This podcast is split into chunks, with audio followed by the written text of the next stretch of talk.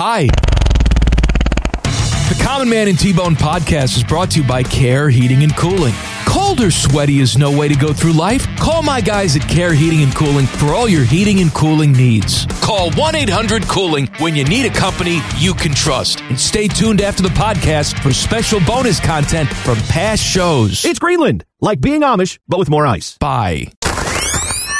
It's time to take a dip in the pool of stupid. This is Common Man and T-Bone. Did you lose your soap? My mother's soap? Yeah, mother soap. Is it no. gone? Nope, it's still there. All right. Still cracking. Maybe a little bit of a turd nugget Oh, on there. Oh God, why did it? Why? Why? I got sucked in. I just was looking at the mother soap thing, and I didn't think about the rest of the conversation. Mm-hmm. Terrible decision on my part. I apologize to everyone.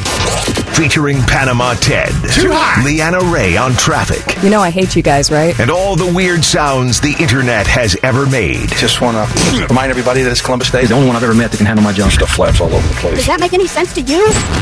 This is Common Man and T-Bone.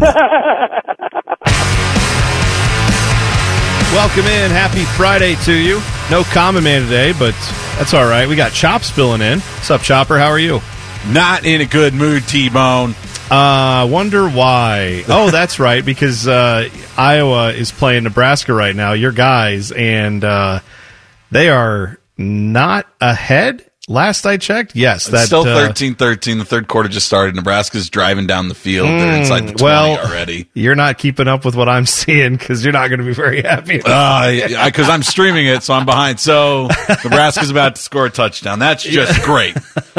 Did you now they're gonna the- they're gonna review this. It was a, a breaking across the line, ball comes out, knee might be down, whole bunch of stuff. But as of right now, caught a touchdown on the field. Nebraska Did you see 19 the other 13 over review Iowa.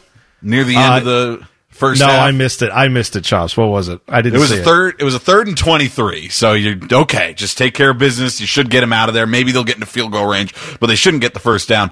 Instead, they they they're afraid of. It was Martinez, and they keep going back and forth with their quarterbacks. But it was Martinez, and it looks like they're afraid of his running ability, which is granted. So they're not like fully rushing him. They're kind of playing like a contain with the four man rush. Where he has all the time in the world. He throws it. He gets a guy on the sideline who has to fully extend. Maybe, maybe his toe was down. I don't think it was, but whatever. And he gets pushed out of bounds and they go to review it and you really can't tell. They show this one where they're like, maybe you can see it here and it's just completely blurry from the motion blur of like moving the camera. So there's no way to tell there. The other angle, you just can't say for sure that it's toe touch. So I would have, I would have been fine with sticking with the call on the field. Instead, they come out and say it's confirmed and I don't know what the ref's looking at. I think I've gotten all my profanity out of my system though, so we should be good.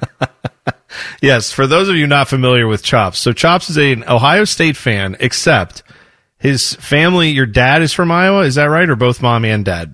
My dad is from Iowa. My mom is from Illinois, but they both went to the University. Ah, that's right. Okay, so you have a big, you are a big Iowa football fan too. So Iowa is Yes. playing Nebraska right now. It's early in the third quarter, and uh, yeah, Nebraska can't tell if this touchdown is going to stand or not. But either way, it's a snug game. It's a rivalry game. You guys hate each other, so yeah, it looks like they're going to keep that touchdown on the board. So uh, pending the extra point here, nineteen to thirteen. Uh, Nebraska leading. So here's what's going to happen today. Okay, we've got plenty to talk about with the Buckeyes, We've plenty of NFL stuff to talk about all that. There's, there's lots of news going on. We'll have Saturday showcase coming up at the bottom of the hour. But throughout the show today, like Chops is probably going to lose his mind in good and bad ways as this game continues because Iowa's playing. So I figured let, us just not shy away from that, right? If you see something you don't like, just blurt it out. Just we'll, we'll get yeah. Let's just go Will for do. it. Let's- or something game- you're really excited about. That's fine. This game don't care. tends to come down to the wire too. I think the last two were single possession games, and last year Ohio or Iowa won on a last second field goal. So Yeah. Well, it's always a close go. one, Iowa Nebraska. But Iowa has won five straight. All right. Well, see, there you go. That's that's uh, good for your guys. But yeah, we'll keep posted on that. Obviously, there's lots going on with Ohio State tomorrow. Noon kick right here on the fan. Ohio State taking on Illinois at Illinois. So it's windy in Illinois is always the thing we have to bring up every time you go to play Illinois. Usually, I mean, this is so weird for me because usually when we're back after Thanksgiving to do the radio show, it's because there's a OSU Michigan game to talk about. Yeah. And that's obviously not the case right now. And that drama or uh, that, that issue is, is weird in and of itself. But now there's this additional drama surrounding this game, which is there are apparently positive tests within Ohio State. We don't know how many. the reports yesterday or on Wednesday night, I think, maybe Thursday, were that it's single digit uh, positive tests. But obviously, just because you had one round of positive tests come back doesn't mean that the next round you won't find additional people who were exposed to it, didn't show a positive right away, and then test positive. We don't know how many people have it for the Buckeyes. We don't know uh, how many of them will not be able to play tomorrow, and we're not going to find that out unless something changes from Ohio State uh, until two hours before kickoff, which Yeah. I'm not a fan of that decision at all. I don't think that's right. Like, I think that you should be letting people know out ahead of time who's out for a game, just like you would with, uh, you know, sprained ankle or anything else. Like, if a player is is, like, if, if a player has a broken ankle and cannot play tomorrow, it's not right to just not keep that information in the public eye. You have people who follow your team. They root for your team. They care about your team. We would like to know that stuff. But I, like, like that's, I'm saying this is not something that's likely to change by tomorrow. Like, you're, if you have a COVID test that's positive and it's confirmed, then you're out for tomorrow. So they should be announcing that, but they won't until two hours before the game. So we'll all find out together exactly what's going on there. Yeah, and then it'll just say out, so we won't know whether or not players are out for contact tracing or for a full on positive. We might have to wait another week to see if those guys are out still and they're in that 21 day protocol that the Big Ten has set up. At least they're doing it two hours before kickoff. Uh, James told the stories. Uh, he's mentioned this a few times this year.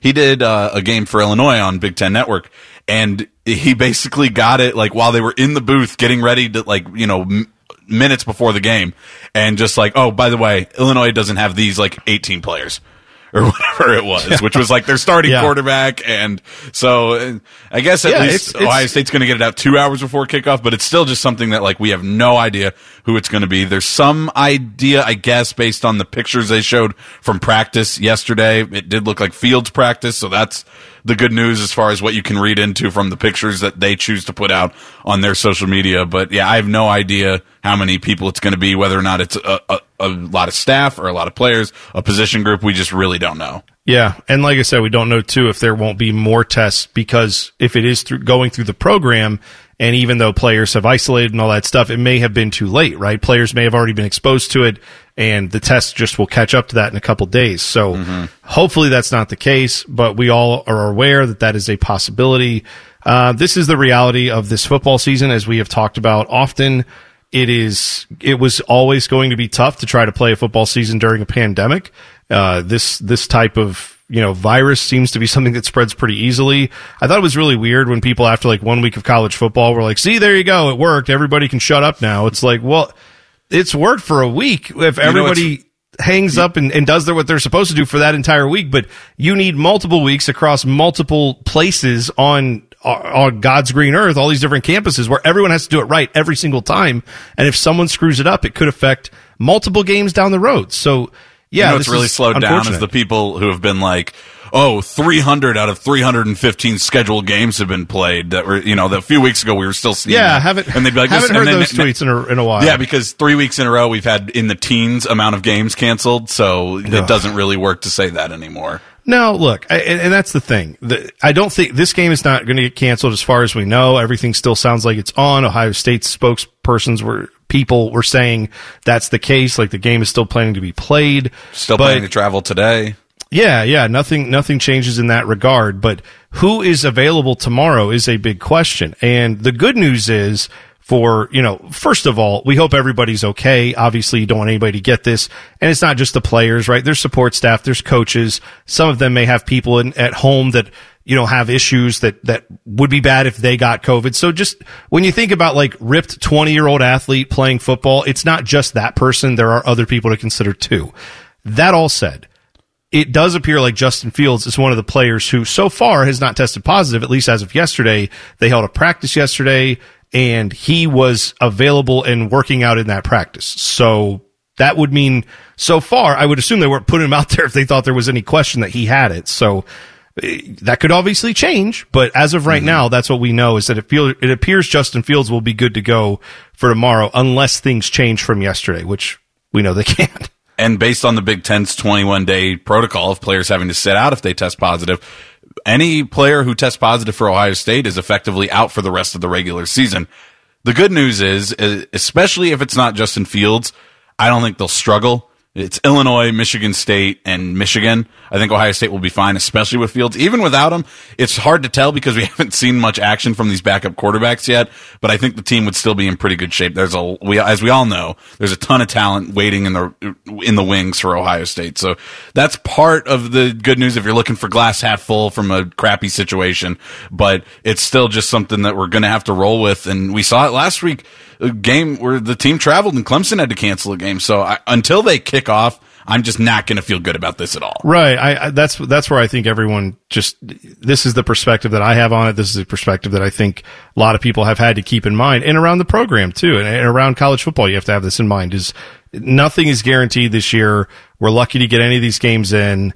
Uh, you can argue whether or not maybe some of these tests that we're giving all the athletes in the NFL and college football and elsewhere couldn't be better used, you know, to, to help with for, you know, people who are actively fighting this every day at hospitals. But that's another discussion for another time. This is what we've signed up to do. This is what's happening. So as long as it's happening, let's hope everybody's staying safe and let's hope that they don't make any rash decisions. I saw that, uh, and I don't think they will, by the way, but I saw this with Gonzaga, Mark Few, their head coach. So yesterday they played Kansas. It was, you know, Gonzaga is the number one team in the country to start off mm-hmm. the season for what it's worth. They're playing number six Kansas. Huge matchup, right? Early in the season, college basketball looking for moments like that. They're playing in this preseason tournament. They had players that appears after the game, one of the players tested positive for COVID. Uh, this morning, another player tested positive. So they have two guys tested positive that are out for their game. They played today, and there's video of Mark Few like wearing his mask and coughing on the sidelines. and I just think like, what? That's not a great look, right? To to go have players playing in tournaments and coaches out there where he's coughing doesn't mean you have COVID, right? But when you have players having a positive test, they actually had a video of all the players celebrating, and they took that video down. Gonzaga on a, because on a basketball team, I have a hard time believing that two players can be positive, and you can't at the least find you know if you're doing it earnestly find contact tracing as a reason to just cancel a game. Right absolutely. crazy which just you know it's only 12 guys or so. And he and you got your head yeah. coach coughing through his mask. These like my point is let's let's try to make sure we're doing the right thing here and not taking unnecessary risks. So i don't mm-hmm. think ohio state's doing that. I don't think illinois is doing that. Illinois has been through this right? I mean yeah. how many players did they miss? Like what did you say it was 18 or 19 something james was like talking that. about? It was like because it was like three weeks they were dealing with it. And that's why partly why you know they're not that talented of a team, but I mean they just didn't have a quarterback for yeah. Like Brandon Peters didn't weeks. play. I mean he's yeah. their transfer from Michigan. He's he's a good player. He's been part of the reason they've been good. And by the way, two of the games they lost happened in that stretch where they didn't have him. They didn't have their starting center, Doug Kramer. Uh, their kicker was out, which kind of what you a, saw with Illinois is what it would have looked like had Wisconsin played through their yeah, problems. Right. I think. Yeah, yeah, I think you're right, and, and that's like you can laugh about a kicker being an integral part on a on a football team, but when it comes to certainly a bad team, that every game if they're going to be in it, yeah. it's going to be close. You're you, you, you have a couple uh, games perhaps you could win if you have your starting kicker, but either way, they lost to Purdue and Minnesota while they didn't have these players, and then what do you know? Most of them were back for Rutgers and for Nebraska, and they look pretty good all of a sudden, and they're they're back to playing better than than we would have expected.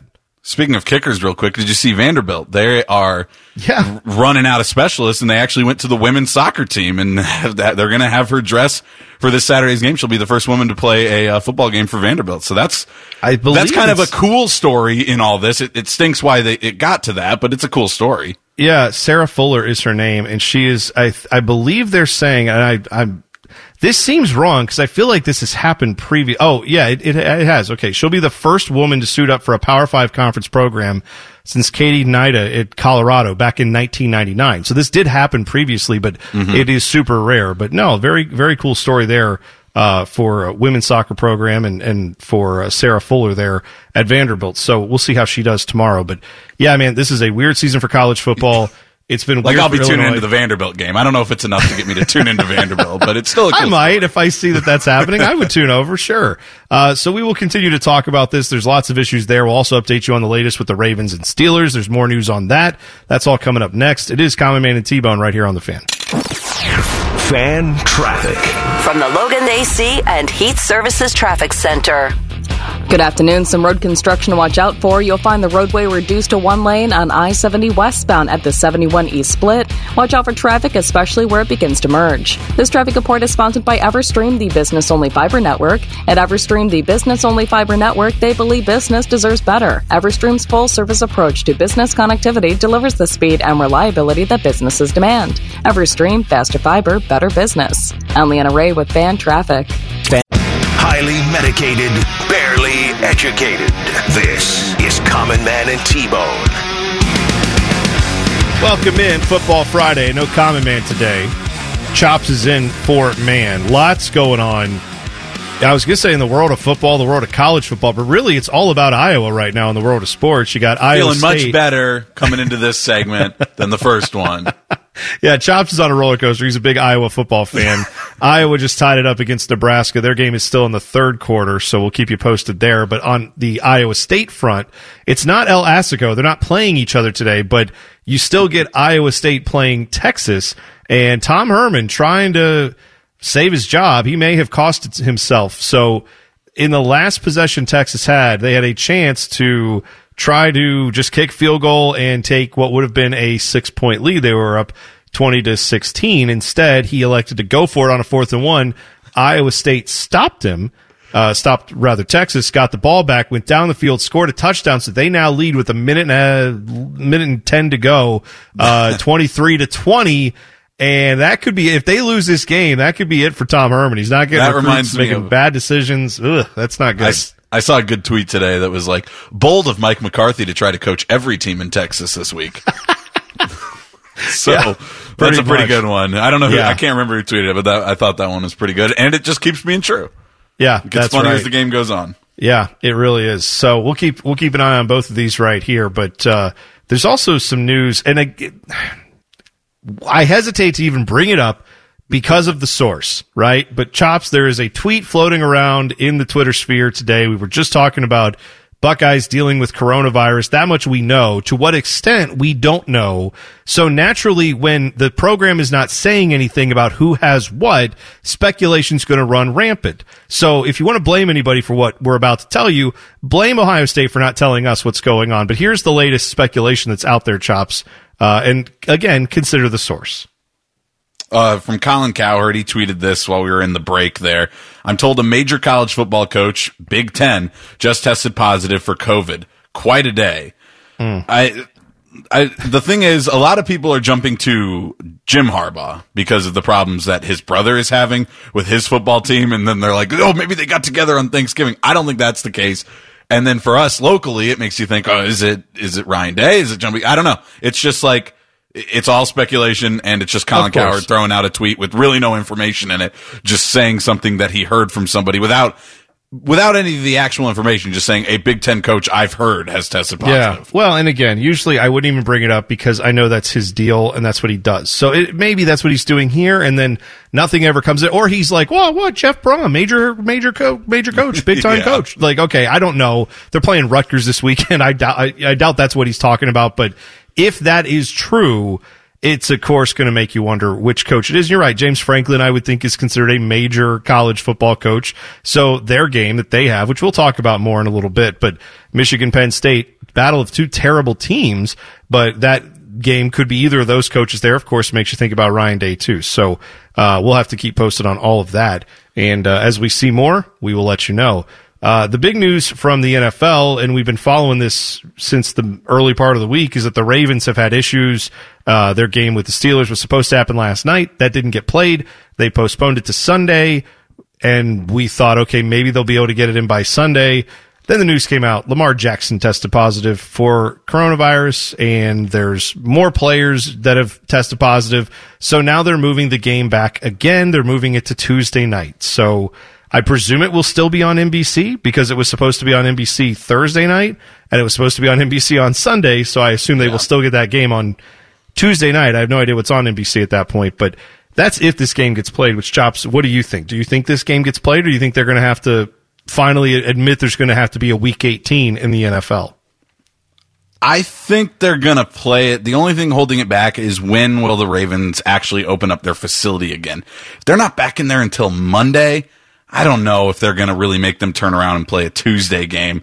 And then obviously, if they do play Tuesday, then that's going to push the Ravens Thursday scheduled game against the Cowboys forward later into the week, either to Sunday or Monday night or whatever it has to be. It just seems like the NFL is holding off until the last possible second, a week 16 or 17 game to finally you know, go forward with week 18, which has been rumored pretty much all season. But I think they want to get to a point where they, they know they're not going to cancel any more games. They're only going to put games at week 18. If you do this in week 12, well, there's still, what, four or five games left for every team that you're gonna have to deal with other games. So if the Steelers and Ravens gets put, what I mean is if they get put to week 18, then they have no more room for error, and then you're guaranteed a canceled game if they run into another issue. And I don't think they want to cancel any games, so I think they're going to try to get this one in at all costs. Yeah, I, I think you're right on that, and. I will I mean, they were still trying to get it done on Thursday, but on Tuesday when all this was still heating up. Yeah, I, I, I will say this. I think everybody but the Steelers fans lose in this deal. Like, I, I don't think it's a good idea to play this game from the standpoint that what, what do we want to see as NFL fans, right? Don't you want to see the best matchup you can? And I know the Ravens coming into this game looked like they might lose by two touchdowns. I mean, they have not been playing well. They have had a lot of issues that are not related to COVID, but obviously having that all on top of it is not a good sign. I, I, I mean, what are, you just trying to get these games in so you can check them off, or do you actually want to see the best competition we can get? I know that in a COVID pandemic situation, we can't always have what we want, but I, for the NFL, I think it would be better to play this game in week 18 because you got a better chance that you're actually going to see competition that's going to matter. Now, maybe on the other side of that, for the Steelers, it won't matter much at all by that point. They they'll Yeah. be locked into the playoffs and may even have the number one seed sewn up by that point. So maybe they won't give you the same type of competition, and that would really suck. As a Browns fan, let me just say I enjoy the fact that everybody is freaking out. I don't enjoy the fact, and I would never wish anyone to have coronavirus. That obviously sucks. But from the standpoint that Ravens fans are frustrated, Steelers fans are frustrated for different reasons. Uh, yeah, I mean, I, I do know that sadly this is probably something that benefits the Browns right now because the Ravens and Browns are going to be locked into a battle for that final playoff spot. So yeah, it's a it's a rough it's deal. It sucks. Go ahead. I was Chuck. just going to say, kind of agreeing with you. It's certainly a gamble on whether or not the Week 18 game would be a good game. I think we can pretty safely say that this wouldn't be a good game this week if it's played on Tuesday or whatever it ends up being. But a Week 18 one, it's kind of up in the air depending on how the Steelers finish out the year, where the Ravens are in the playoff push. That game could mean something for both teams going for a win for different, you know, different goals at that point, most likely, but still something where maybe the Steelers need to push themselves ahead of the Chiefs or something like that, or the Ravens, if they get a win, they're the second wild card, something like that, but we'll see. Yeah, absolutely right. We'll uh, take a break when we come back. We'll do the Saturday showcase with also a look into what's going on on Friday there's a lot of good football today as we're speaking. So we'll talk about all that next. It's Man and Bone right here on the fan. Fan traffic. From the Logan AC and Heat Services Traffic Center. Good afternoon. Watch out for an accident on Frank Road at Hardy Parkway. This is an injury crash causing slowdowns in this area. Please be extra cautious over here as they work to get the roadway clear and plan on traffic beginning to back up. This traffic report is sponsored by Fresh Thyme Market. It's no surprise that healthy living begins with what we eat. Stop by Fresh Thyme Market for heart healthy Hass avocados, two for a dollar, now through December 1st. You can trust Fresh Thyme to bring you real food at real affordable prices. I'm Leanna Ray with Fan Traffic. Filthy mouths, bad attitudes, and ugly haircuts. It's called cabbage. This is Common Man and T-Bone. Saturday showcase coming up in mere moments here on a Football Friday. Chops is in for Common Man today. Oh, quite the finish there. Iowa State and Texas down to the wire. Uh, Tom Herman in a desperation attempt with two seconds left on the clock, fourth down, uh, after Sam Ehlinger took a bad sack in this game. He decides to put it all on the foot of Dicker the kicker. Kicker! The kicker! And unfortunately, I, Teddy and I were arguing, about- not arguing, we were debating this in the uh, commercial break because Ted was saying, yeah, you go for that. It's 57 yards is what he lined up for his kicker. Tom Herman said, all right, go out there and knock it through. And I'm saying I wouldn't put 57 yards is a lot. I don't know that I'd put that on even Dicker the kicker. And then Ted's argument was, yeah, but he's probably going to get a look in the NFL and he, NFL kickers often make these types of field goals. This is not out of the question.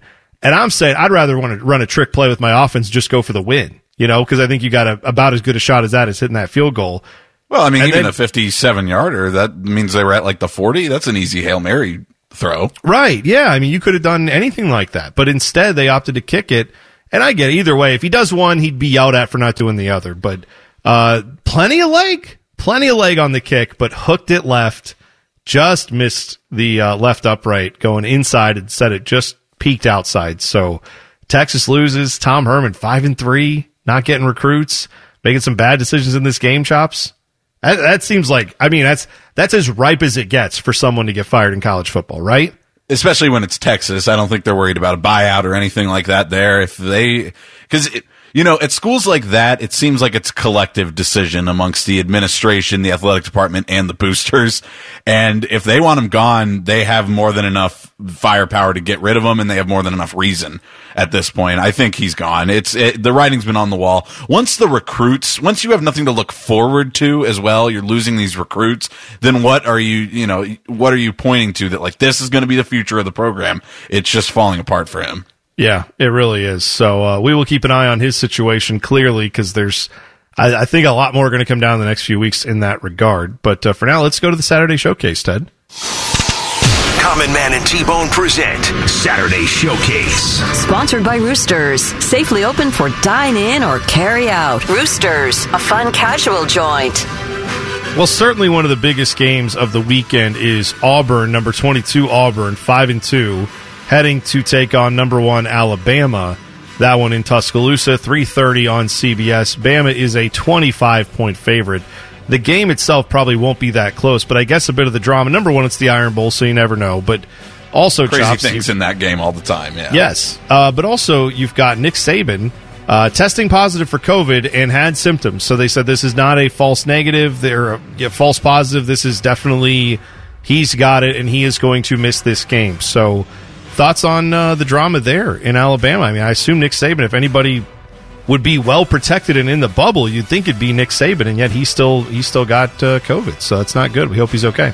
Yeah, so I haven't seen a ton of Auburn this year, but look, in the last, the only game they've played of a team that's like near Alabama stratosphere is Georgia. They lost 27 to 6, and Georgia doesn't really even have a quarterback. Their QB situation has been out of whack all season long. So I think Alabama will be fine without Saban. Uh, I, I read that he's not allowed to do anything with the team. Like there's no, there's supposed to be no contact or anything.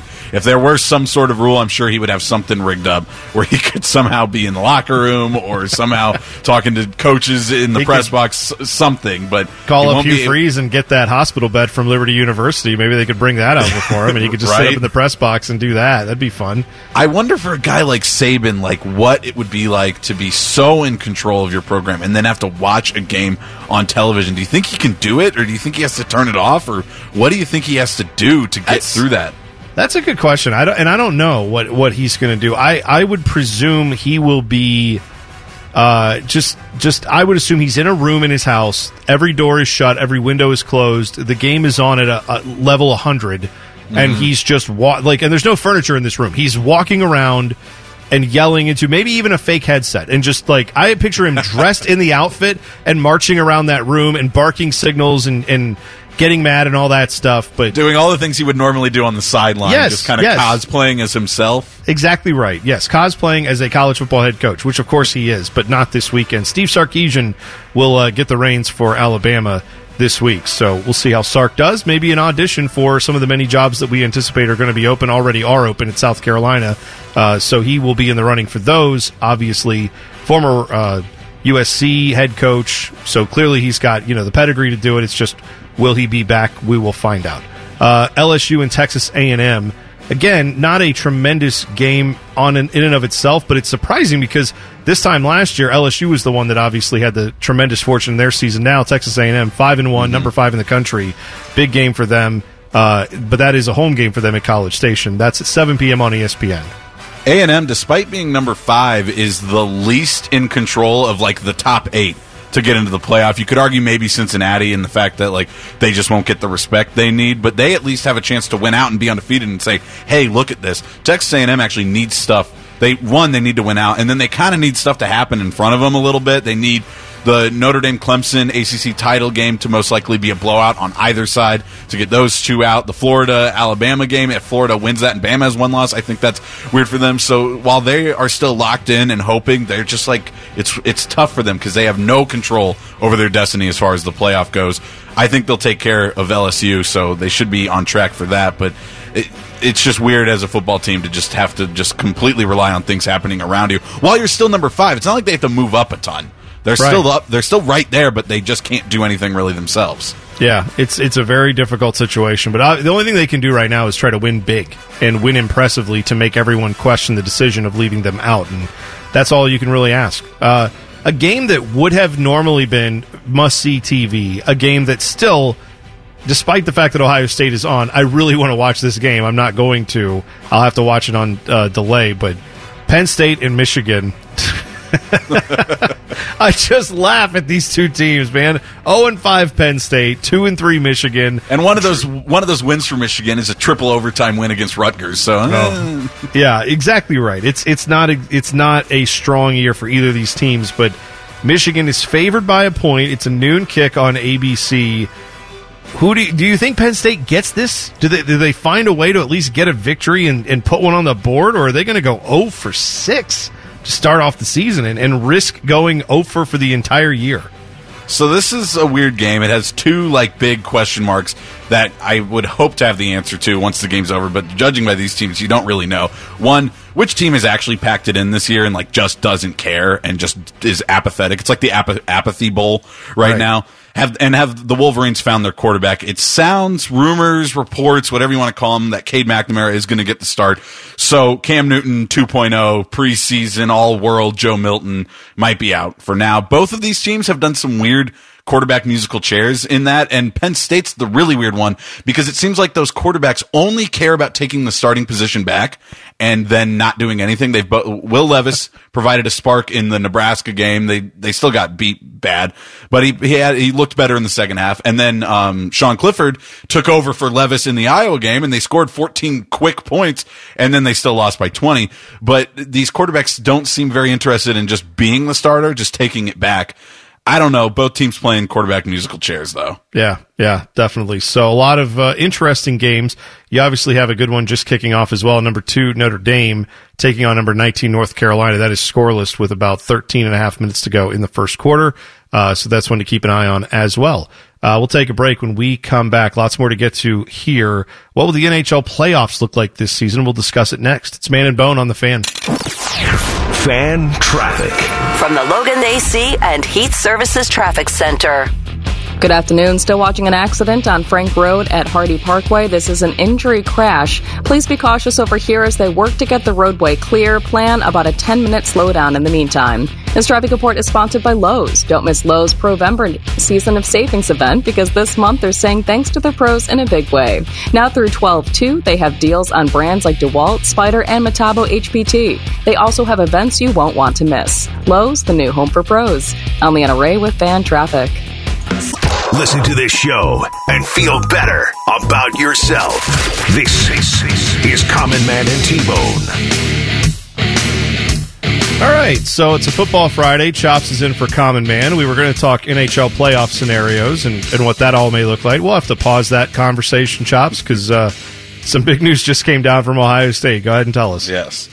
Um, so it's buried in the lead here, but in this Jerry Emig release about Ohio State, in the fourth paragraph, head coach Ryan Day is one of the individuals who has tested positive. He is in isolation and will not travel to Illinois or coach the team this week. Assistant head coach slash defensive line coach Larry Johnson will serve as the interim head coach of the Buckeyes on Saturday. In those previous paragraphs, they were talking about how they've done another uh, point of contact daily testing this morning, and they're also going to do PCR testing for everybody to make sure that everybody is negative who is going on that trip to Illinois, and they have confirmed that there is an increased number of positive tests this week for the coronavirus. This is in contrast to testing throughout the season when Ohio State had consistently recorded nearly 0% positivity rate since August 11th. The increased number does not reach the threshold for Ohio State to have to cancel the game this week, according to Big Ten conference protocols. So Ryan Day out, but they they aren't at Big Ten levels to cancel it. They're going to travel and get everybody tested to confirm negative before they get to Illinois. Here's the thing that's that's really concerning. And by the way, when they travel, they're not traveling tonight. The, which was the plan was they were going to fly out this evening. They're going to fly out tomorrow morning for a game that is at noon. So just be aware of how that's going to play out. Like that is definitely a change from what they usually do. Uh, mm-hmm. and so certainly you're going to have a different head coach. You are going to have now again, I'm not saying that that will matter in in the long run. I mean, obviously if Ryan Day was going to be out for the rest of the year, that'd be different. He is not subject to the protocols. I've seen that question already. Would he be out for 21 days with this positive test? No, coaches aren't subject to that. He'll just need to I have they I'm have guessing, the 10 day one. Yeah, is that is that for sure? I don't It know if it's be- I don't know for not. sure. Maybe that's if, right, they, well, if we'll- they have symptoms. It's not ten days. If they don't have symptoms, maybe there's something to that. I don't know for sure. Yeah, though. my yeah, I don't know. It's definitely not the 21 though. I know that for a fact. Well, didn't because we already have seen at least one player, right? I want to say that uh, for Ohio State that had a positive, and then it wasn't. They, they were convinced it was not a positive, and got multiple tests to show that it wasn't positive. And Mm-hmm. anyway, I'm I'm guessing maybe there's a chance that with Ryan Day, I mean that's they've confirmed it, right? So so if Yeah, time wise, I I mean, don't know what that means for next week, but obviously they're still in sure good not coaching tomorrow though. Yeah, for, for that's the immediate thing we know for sure is Ryan Day will not travel with the team. That's the other part of this. Obviously, you're not going to put him on the plane if he is COVID positive. So he will be at home, uh, just like Nick Saban, I guess. Uh, they will not be participating in their team's games this week. Uh, so what does that mean? Uh, Larry Johnson is going to be the interim head coach or the interim, whatever. He's going to take over head coaching duties for tomorrow. And uh, Ted brought up a good point in the break about how it's nice to have guys like, you know, Kevin Wilson on this staff who can call plays and they have been head coaches as well. So like you have a lot of talented, experienced guys on this staff that know the drill and are, are not necessarily going to be lost out there without Guys like Kevin coach. Wilson So- are actually more experienced as a head coach than Ryan Day, technically. Oh, for sure, yeah. But I'm saying as Yeah. far as calling plays too, it's not like well the offense won't go now because Ryan Day's not Mm-hmm. there to call plays. It'll be different. I mean, it's certainly going to change it up a little bit. But uh, again, th- we don't know who all is playing tomorrow because Ohio State has not released that information yet. They won't release that until tomorrow.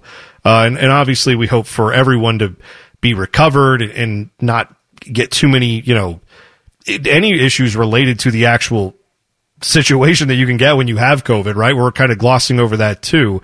That's the Yeah. biggest thing you have to focus on. This Once that's all secure, then we the- look at the football stuff. Gene Smith in in the release has a statement there, Ohio State's athletic director, and he says, "I've spoken with Coach Day, and he is doing well physically." So I don't know if that means he doesn't have symptoms or if he's just feeling all right. But you know, it's really going to be hard to confirm if anybody's going to be able to get to that point to see if he has mild symptoms or what it might be, which always makes yeah it more concerning and I think harder, you know, for you to come back sooner. Yeah, yeah, it really does. So, yeah, we're, we're going to have to monitor this situation as it goes. What does it mean for tomorrow? What we do know is you will have the game. It will be here on the fan starting at noon. How many players are traveling? Which players will those be? The other thing I, I keep thinking about, and I, I don't want to, you know, I don't want to go f- too far down this road, but let's keep this in mind with Wisconsin, right? Wisconsin canceled games without having to have the threshold met. Remember, like Yeah. Wisconsin's Same first game they Maryland. canceled against Nebraska. Yes, they did not meet the threshold where you absolutely have to play this game, uh, or or, or, the, or they absolutely had to be canceled. They canceled it because they didn't want the the progress to happen in their program. Ohio State is choosing not to do that. And if you followed what happened with Wisconsin, they had a big issue with that. Same with Maryland, even after not playing their football games. So. Will this be a bigger issue? I don't know. Like, Because on the flip side, to- the team they're playing made it through it by just keep on Yeah. playing through. well, made Not through very it with- successfully on the field, with a couple but- losses. Yes, Yeah. but you're right. They they did eventually get through it, and now they're back mostly to full health. So uh, I'm a little interested that the Illinois. I don't know. I mean, I guess it's not up to them per se, but I wonder if Illinois, having been through it already, would say, "Wait, you're, you're sure that we're going to do this? You sure this is the way to go? But apparently right now the game is still on. So It would probably hinge on, you know, the sort of the precedent set last week with Florida State. If they do, you know, the point of contact testing tomorrow and there's a player who did travel with Ohio State Yeah. that does come up, then what's going to happen there? Because that's what happened with Florida State when they learned that, Mm-hmm. oh, once they did the testing on Saturday morning, Clemson does have a player that traveled, reportedly, I, I, I don't know the full story on this, but reportedly no, a it did. that It- travel, yeah. that, yeah. Player traveled test- and then he turned up positive there. And so and then said, Florida State made the call that we don't feel comfortable playing if your team was around that guy and exposed to that. Yeah. So uh, the the news today is we will have more in the update here. But Ryan Day tested positive for COVID nineteen. Larry Johnson will fill in as interim head coach for this game against Illinois. All the action, of course, you will still hear right here on the fan, and we will have more for you on that as uh, we go through it. As we'll take a break here when we come back. There is some good news for the Buckeyes when it comes to the Buckeye basketball team. Chris Holtmann got some excellent news. We'll share that with you next. It's Man and Bone on the fan. Fan traffic. From the Logan AC and Heat Services Traffic Center. Good afternoon. An accident to watch out for on the roads. You will find an accident on Westerville Road at Innis Road. This is an injury crash. Please be cautious as they work to get the roadway clear and plan on some heavy backups in the meantime. This traffic report is sponsored by Napa Auto Parts. With thousands of locally owned Napa stores across the nation, chances are that wherever you call home, they do too. So whether you stop by your local Napa Auto Parts store, Napa Auto Care Center, or visit Napa online, you can count on Napa Know How. I'm Leanna Ray with Fan Traffic. The kings of local social media. Twitters and twatters. This is Common Man and T-Bone. Welcome in. It's Football Friday here on the fan. Chops is in for Common Man today. Hope you all had a great Thanksgiving. Uh, as you heard Paul Keels mention there in the Sports Center, the big news that just came down less than half an hour ago Ryan Day not traveling with Ohio State as he is in isolation due to a positive COVID test. Uh, that means he will not coach the game tomorrow against Illinois. That game is still on for noon right here on the fan. Uh, but Chop, something else that uh, it appears, I believe this is correct. I think it was Nicole Auerbach who, who tweeted this out that coaches in college football who get a positive test have a 10 day minimum. They have to be out. So Yeah. if that positive test came today, uh, I would think, or even yesterday, that's going to put Ryan Day within the 10 day window for Michigan State as well. That would mean he will not coach next week either. Now, we don't know if that's the case, but He he was you have to. He did a show on Wednesday. did That a show on Wednesday, and he had his picture taken yesterday at practice holding up the Illibuck, which I Yeah. mean that's like so. I, presumably he he didn't have a positive test and was coaching the team yesterday. Mm-hmm. So presuming he had that test today, that obviously means next Saturday he will not be. You would presume not be coaching either if that standard is correct, and it is a ten day window for all coaches across college football, and I believe that is correct. So. This is not just this week. This now has implications for next week too. and it's something they're going to have to deal with. It would probably be easier, I think, to. It reminds me of the Trevor Lawrence one where they decided on Saturday to like keep him out of the Notre Dame game. Like depending on what day it is, could Day be back Friday evening or Saturday morning and coach against a Michigan State at noon? Maybe, but I think almost it's better to just like kind of write him off, stay in isolation, get better, get through this. Larry Johnson will take over as the head coach. It's not as big as for a player as a coach, but still, I think it's just easier to like look at this is the personnel we're going to have for this week from a coaching standpoint and just kind of roll with that all week in practice with the idea being that this is who will be the head coach on Saturday. And I think that's Yeah. the biggest question to answer is do you really want to work so hard to just barely get him over the threshold or do you just want to look at the Michigan State week as one solid unit as Larry Johnson is the interim? Yeah, I, and I don't know. That's that's a really good question. I think the other thing that has to at least be weighed here is, you know, it, it is uh, it is unfair to the rest of the players to do this, but the reality is like the biggest loss on the field. And and please understand, we are talking about the sports perspective here. We clearly don't want anyone to get COVID. This is all bad, right? And and hopefully everyone recovers and is healthy. And and so far that seems to be the case throughout most of college football. That said, like the number one player you would not want to see get COVID from a football perspective is Justin Fields, assuming he would be healthy even if he had it. The point is, you would not want to see him miss the next three weeks. I wonder Yes. if if the thought would be to contain this, if maybe Ohio State would reconsider. It doesn't sound like they will. It sounds like they're going to go ahead and play this game, but I, I would just be concerned about putting more players in a position where they're not going to be able to play in the Michigan game. You know what I mean? Like that's Yeah. That's my biggest also- concern now.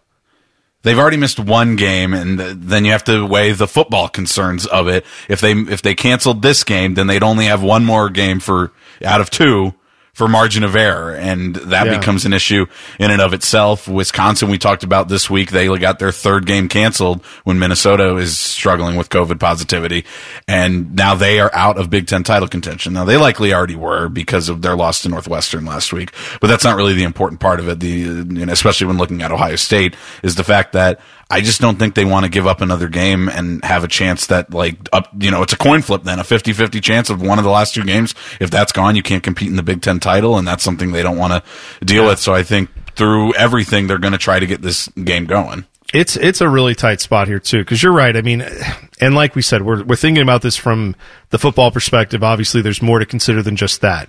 But the other thing that Ohio State is probably, if they are thinking about the football perspective, uh, it does. You know, with with only four games played this year, this would be game number five. You put this one on the board, get this one over with, and win it. Presumably, beat Illinois, which I know that's not like a total given. They're favored by 28 points. Well, Like and with we this all- increased amount of testing, you're worried who's out, what players Yeah, are we going to see yeah. out? If it is it in a position group, if it's in the D line or something like that, that's concerning because Illinois, their strength right now is running the ball with those two backs that have looked pretty good, especially in recent weeks, or the offensive line, which has already kind of struggled protecting Fields, especially in the Indiana game. If they're missing some guys, so position groups are the first thing because it looks like Fields is going to play position groups are the first thing I'm going to know. I'm going to look at. Not even individual players, whether or not it's the best player on a unit or the worst player. Is the unit itself compromised, and that can be a huge deal. Yeah. Again, I mean, they're going to do they're going to do more testing tonight, and that's why they're not traveling until tomorrow morning. The game is at noon. It's not a you know 8 p.m. game. They are traveling tomorrow morning, getting off a flight, getting right on a bus, and gonna to the stadium. yeah. yeah. I mean, so they are going to be right over to the stadium and, and play the game, and then get back on the plane and come home, which is is is doable. I'm just pointing out that that's how different this is for them than what they usually do, which is get in the night before, have a couple walkthroughs, go to the hotel. That's all not happening now. So And it probably will cut in on like meeting time in the morning and things like that. Of course. It'll be a really weird day. Yeah, it will be. And the other part though is that means tonight you could have more people test positive who then will not travel. So people who have so far not tested positive that that were like at practice yesterday, that doesn't mean they're necessarily guaranteed to play tomorrow. So there's a lot riding on this. Obviously, and if players, test positive, the game could get canceled. That's another thing that's Um, just f- for that. Sure. Yeah. Yeah. I, look, again, it it feels it feels gross to me to be talking about it just about the football when we know. I, man, if you if you get a COVID diagnosis, I know some people are scared about that. I'm pretty scared of it. I wouldn't want to get that, so I don't mean to minimize that for Ryan Day or for any of the other players who we don't know yet who have it. You mm. know, I, I feel for them and their families, and I hope everyone is okay our job here is to talk about football and to talk about what is going on on the field. And from that standpoint, there are implications through all this that could lead to star players not playing in the Michigan game because that will be within the three week time period that is instituted by the Big Ten. And you're, and you're right, Chops. If they get this game in, but then let's say the numbers increase over the next few days and they can't play the Michigan State game, then you have to play the Michigan game to qualify with enough wins to make it to the Big Ten title game. I mean, Yeah. or not enough wins, enough games. You you would be on five games if you don't play next week for some reason, or if, like you said, tomorrow, if the game or tonight, if we find out more tests come in and they did have to cancel this game tomorrow, then you're talking about you have to play six games and they've only played four. They cannot miss next week or the week after. So And then another scary part about the hypothetical of it is if they get through this game, but then they get back and maybe it's still kind of going through the team and there, there are more positives next week. Again, it's a road game at noon, and that just is a whole nother can of worms. If they, I mean, two straight weeks of like traveling on Saturday, if they decide to do that, that can't be good for a football team. No. I I would think not. So there's lots going on here right now. This is a big story in college football. It's obviously big for us here. Uh, and we're going to keep it at the forefront. As we hear more information, we will obviously give it to you and keep you updated.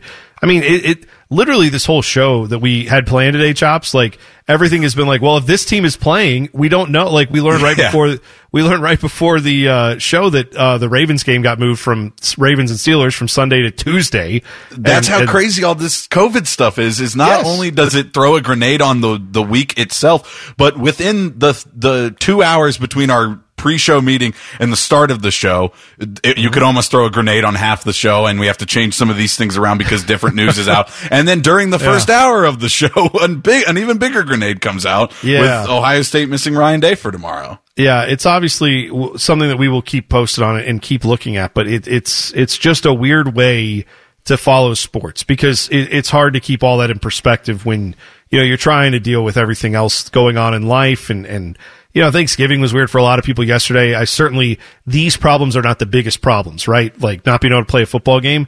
It's just something that that's what we focus on. That's what we deal with here. So that's why we're Yeah. talking about it, and and certainly we'll keep talking about it as long as we have more information. Um, so real quick before we, you know, move on from that, or at least talk about that more, the good news I mentioned for uh, Chris Holtmann. This is, I thought, I thought a pretty big get for them. Buckeye basketball got another commitment for the 2022 cycle. That would be Bruce Thornton, who is a point guard.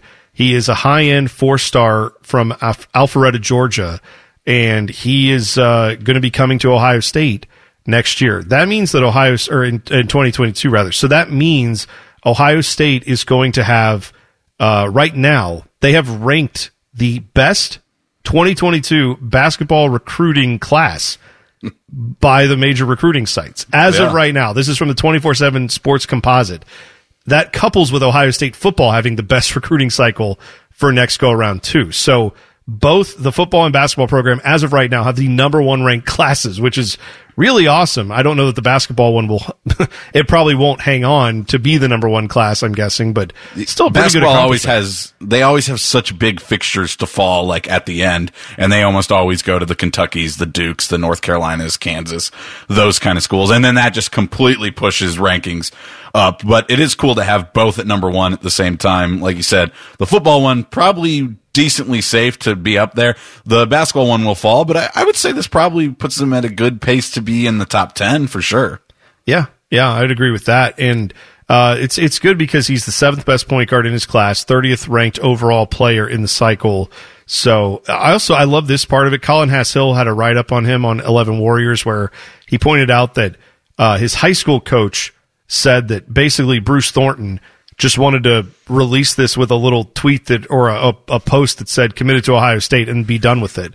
It And is your birthday period right.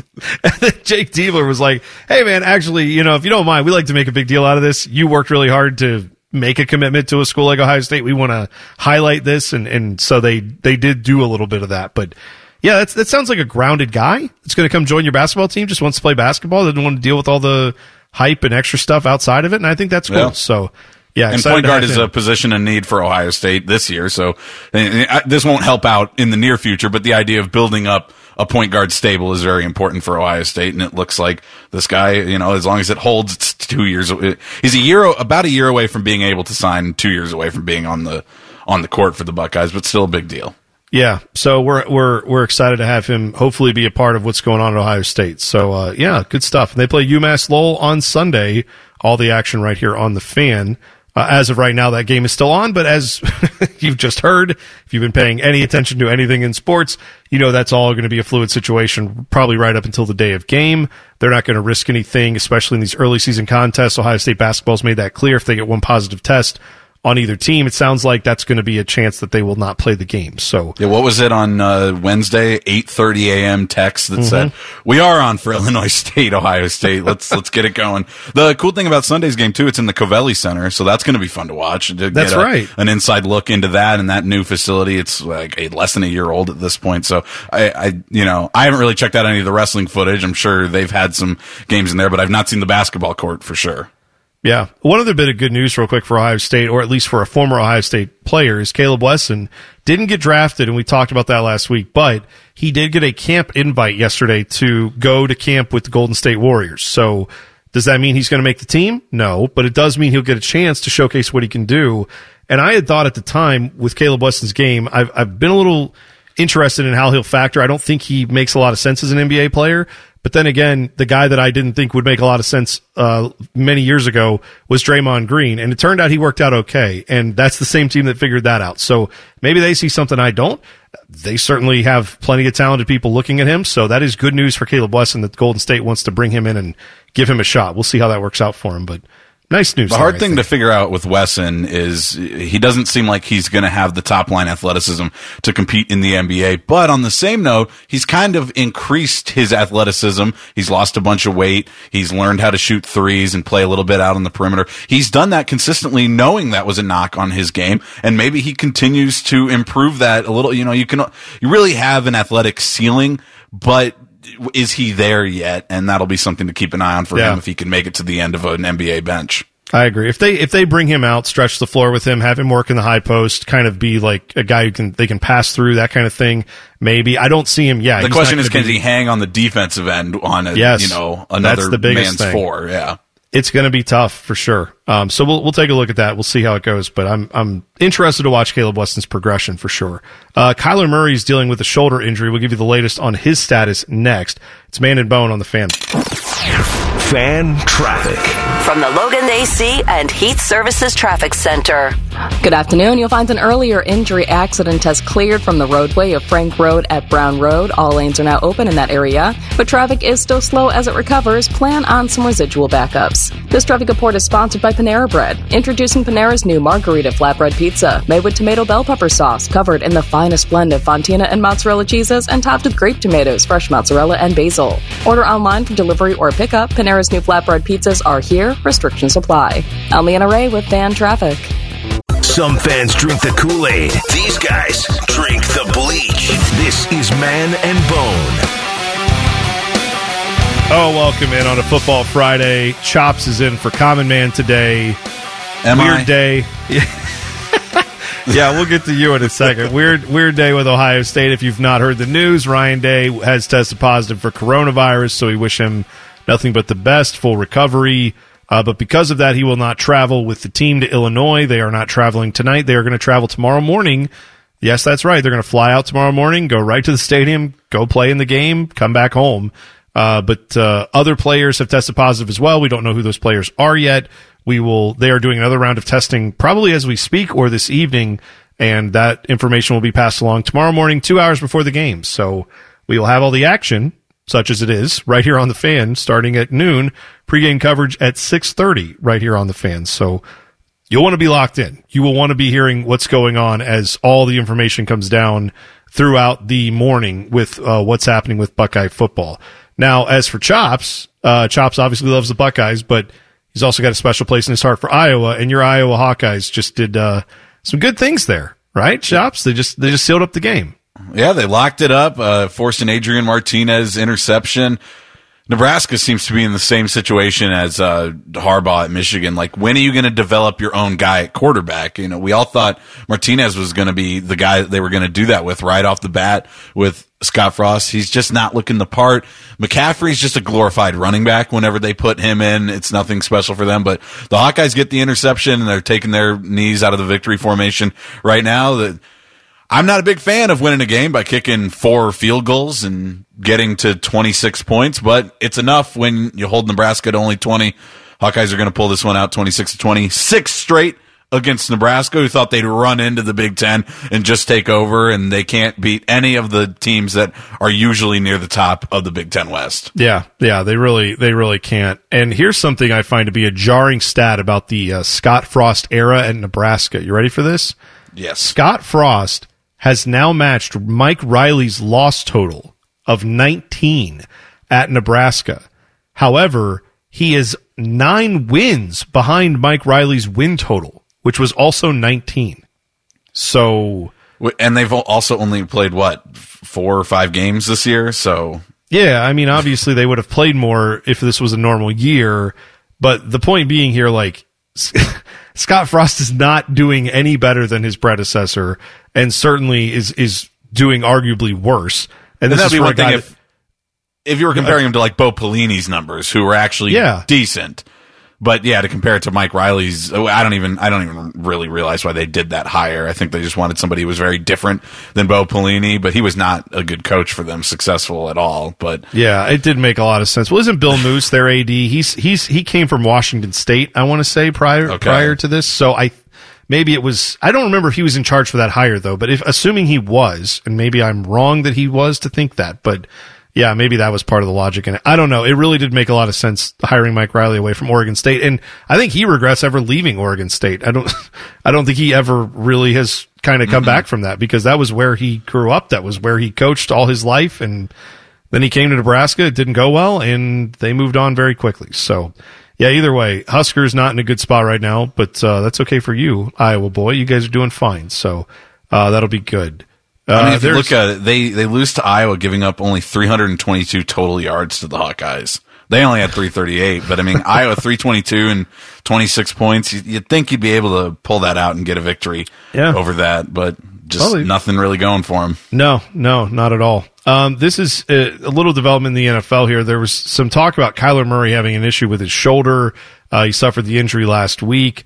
He leads the six and four Cardinals up against the Patriots this weekend, and that is at Foxborough. That's a 1 p.m. kick.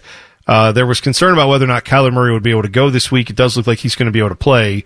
So if you have him in your fantasy leagues now, you you know at least have that information at hand.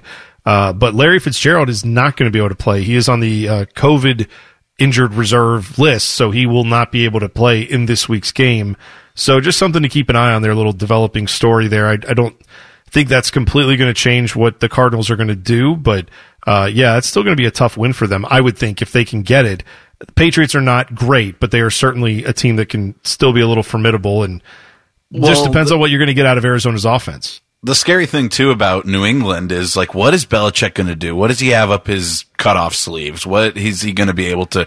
He's just so cerebral as a coach that you you would want a guy like Larry Fitzgerald there. Is my point? A, a really Yeah. seasoned veteran who knows what's going on. You've got a second year quarterback who you know he's been he's been stellar at times, but like obviously as a second year quarterback going up against a Bill Belichick coach team can be daunting, and you don't you don't quite know what to expect. So I think that's interesting. Also with Kyler Murray.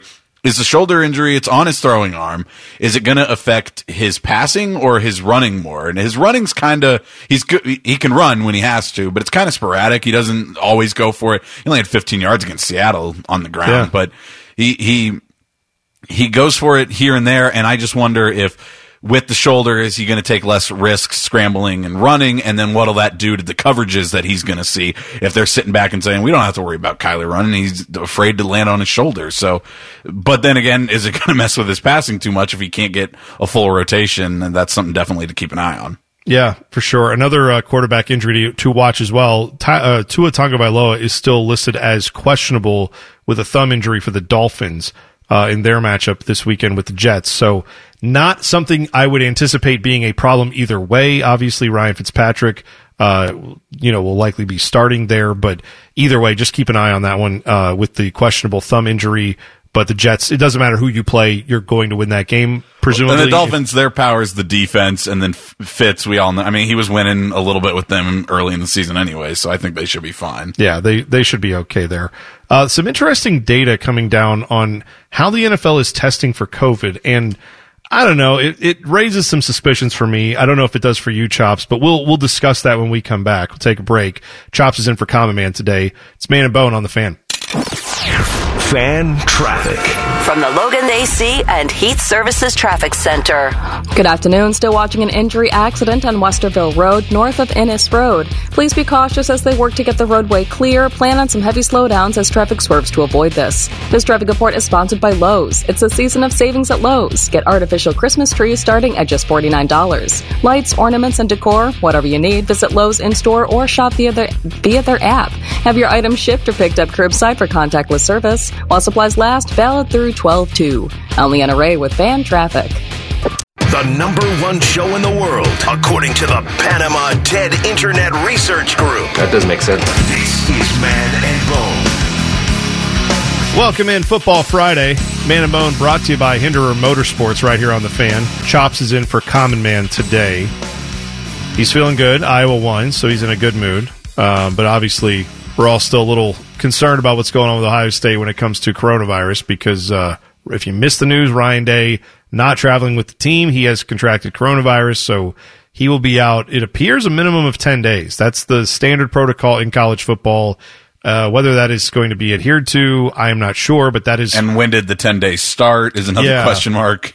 But he was that at would- the team yesterday, so That would right. I mean, ten days from yesterday would seem to put him out of commission for the game against Michigan State, but uh, certainly not going to be there tomorrow. That's the the most immediate news there. So we will keep you posted. They're doing another round of testing today at Ohio State, and uh, they will travel to the game tomorrow. So we will find out tomorrow morning who is not playing. Uh, that number could go up, but there are certainly going to be a number of absences from Ohio State's roster. We just don't know who those players are yet. So, yeah, welcome to 2020. Can't wait for it to be over. like, as far as just, I can't wait to have a football season again where it's just, well, that guy didn't get hurt in the game, and I haven't heard anything out of practice that he, like, twisted his ankle or sprained his elbow. So, Yeah. should be able to play, not just constantly waiting for like a cheek swab to come back or a, a nasal swab to come back and tell me, no, actually, this player's not going to play now. So, yeah, 2020, not great for a lot of reasons, not just for football reasons. It's just been a, it's been a weird year. So I'll be happy when we get through it and get moved on, hopefully. Yeah, and like you said, I mean, it just seems like an hour by hour thing with Ohio State football right now. Just keep your eye on it. The plan right now is to travel tomorrow morning after this next round of tests come through. But we do know for sure that Ryan Day will not be on that flight and will not be coaching at Illinois. Yeah, and because of uh, coronavirus, we've been up on learning all these different terms about you know PCR test, point of contact testing. Those are slightly different. Um, something that has come up in the NFL, and I, I like this. This is an article from Defector.com. Kelsey McKinney wrote this, uh, and it's it's talking about the distribution of positive COVID tests. And I, I'm, you know, I'm not someone who believes in giant conspiracy theories typically, but I do find it interesting when when everybody has a vested, vested interest in something happening a certain way, uh, how outcomes can be int- can be different, right? Like you can you can look at things and say, well, everyone would benefit from something happening a certain way, and then it does happen that way. It makes you wonder, is it happening that way on purpose? And I don't know the answer here, but she looked through the data that is available for what days players tested positive uh, for COVID in the NFL. Okay, so Monday, Tuesday, Wednesday, Thursday, Friday, Saturday, Sunday. Looked at every day of the week and and on Mondays the tests were up like in the and and by the way, I'll, let me back up here. She started doing this October 13th through November 23rd. That is from when the NFL started testing on game days. They previously were not doing that. So this represents just the numbers from game day testing being implemented on October 13th. Monday's test, 31 players announced as testing positive. Tuesday's 25, Wednesday's 26, Thursday's 27, uh, Friday's 26, Saturday's 28. So all of those between the numbers of 25 and 30 roughly. You know, that's that's uh, how many players have tested positive on each of those days. So that seems pretty evenly distributed. On Sunday, which is the game day for most of the NFL every week, four players since that testing protocol happened, only four players have been ruled out on a Sunday game.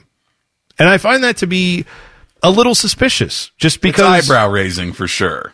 Like I mean it's it's like an 80% drop from what the rest of the, every other day on average has a lot more players just randomly turning up a test. Comparatively, you only have, you know, four players turning up there. That it makes you wonder if something's going on with the testing on Sundays, if teams are just not are the tests being done but the results aren't being found until afterwards and then if you notice Monday is the highest day uh, by the numbers. They had more tests on a Monday than any other that came back positive and ruled someone out. So I wonder how many of those tests. It it just looks a little odd, doesn't it, Chops? It definitely does that. It would drop that significantly to like a sixth or a seventh of what the all the other days are on Sunday. The, a few things that I think maybe could factor in to kind of make it not you know conspiratorial. If you know I'm playing devil's advocate for the NFL, maybe when they get back um, those tests on on game day, they wait until Monday to place players on the COVID reserve list. You know they get through the game maybe, and then they just don't do anything more uh, as an office for the rest of the day. I don't know how strict they have to be with when they place a guy on the COVID. Oh, that's fair. list. Like that's saying, the only maybe one. they maybe they hold the guy out, but he's not been placed on a, a yeah, list, like right? because there's a lot going on on game day that you don't really need to do that paperwork and figure that out. That's the one thing I could think that maybe could cause this, but other than that, I mean it.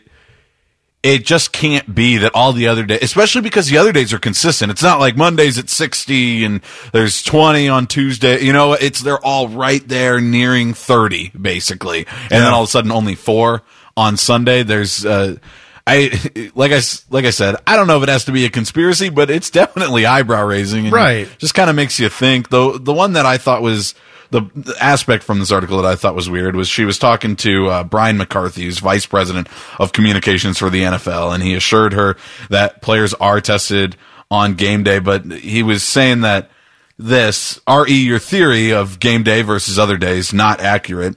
I don't have it broken down uh, by day, but we've had issues every day of the week, including Sunday, and we've held out players slash personnel. And he also went on to say that like it was the Saturday test that would that would result in players being taken out Sunday, and that one's like a well, you don't need to point that. I don't care which day of the test is. The point is that Well, less that- players are being put on the reserve list on game day, Right, Which but is also- something that that would probably mean like the Tuesday test is is meaning Wednesday is when people are getting Yeah. put on the Okay, list. move like, them all over a day, every- but- right, every other day seems still that like on game day you just have fewer guys coming out of games or being ruled out of games than you do on other days. And they did account for like Mondays and Thursdays where teams that played on Mondays and Thursdays had very few players. I think it was like two all year that got ruled out.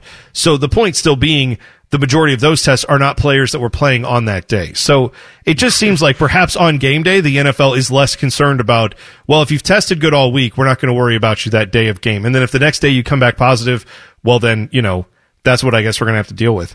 I mean, that's, that's certainly frustrating to a degree. And I think that's part of what the Ravens should be frustrated about because they went through after their game. They tested positive. Uh, a few guys tested positive on Sunday evening or Monday morning, whenever it was. And then they were permitted by the NFL to go ahead and do walkthroughs anyway, Monday and Tuesday, because they have a game. Were supposed to have a game this Thursday with the Steelers that obviously has been moved a few times. But that's something where it makes you wonder: is the NFL truly serious about this, or are they just kind of when it's convenient they ignore it? And, And has that day- possibly led to this? I don't know. A problem too is game day seems to be the from an outside perspective looking in without numbers really to back it up, it just looks like the worst candidate for a day to spread. And Almost, you know, very few of the players are wearing masks. They're constantly together. They're in the locker rooms together, which you can't really space out as much on game day, I'm assuming, because they want to keep that like more of the cohesive unit. It- Right. And it seems that since they've been doing this testing that these these players who test positive on game day, it's not doing anything for you because it, these guys are still playing. The good news is it doesn't seem to be like spreading during play. I don't really know how that is so possible, but for the most part, there's very little evidence that it's spreading like between team to team right during you don't play. And I don't it- know you how don't that's see possible. one team full of guys who have who've come up with positive tests, and then a few days later, the next team now it- has it all too.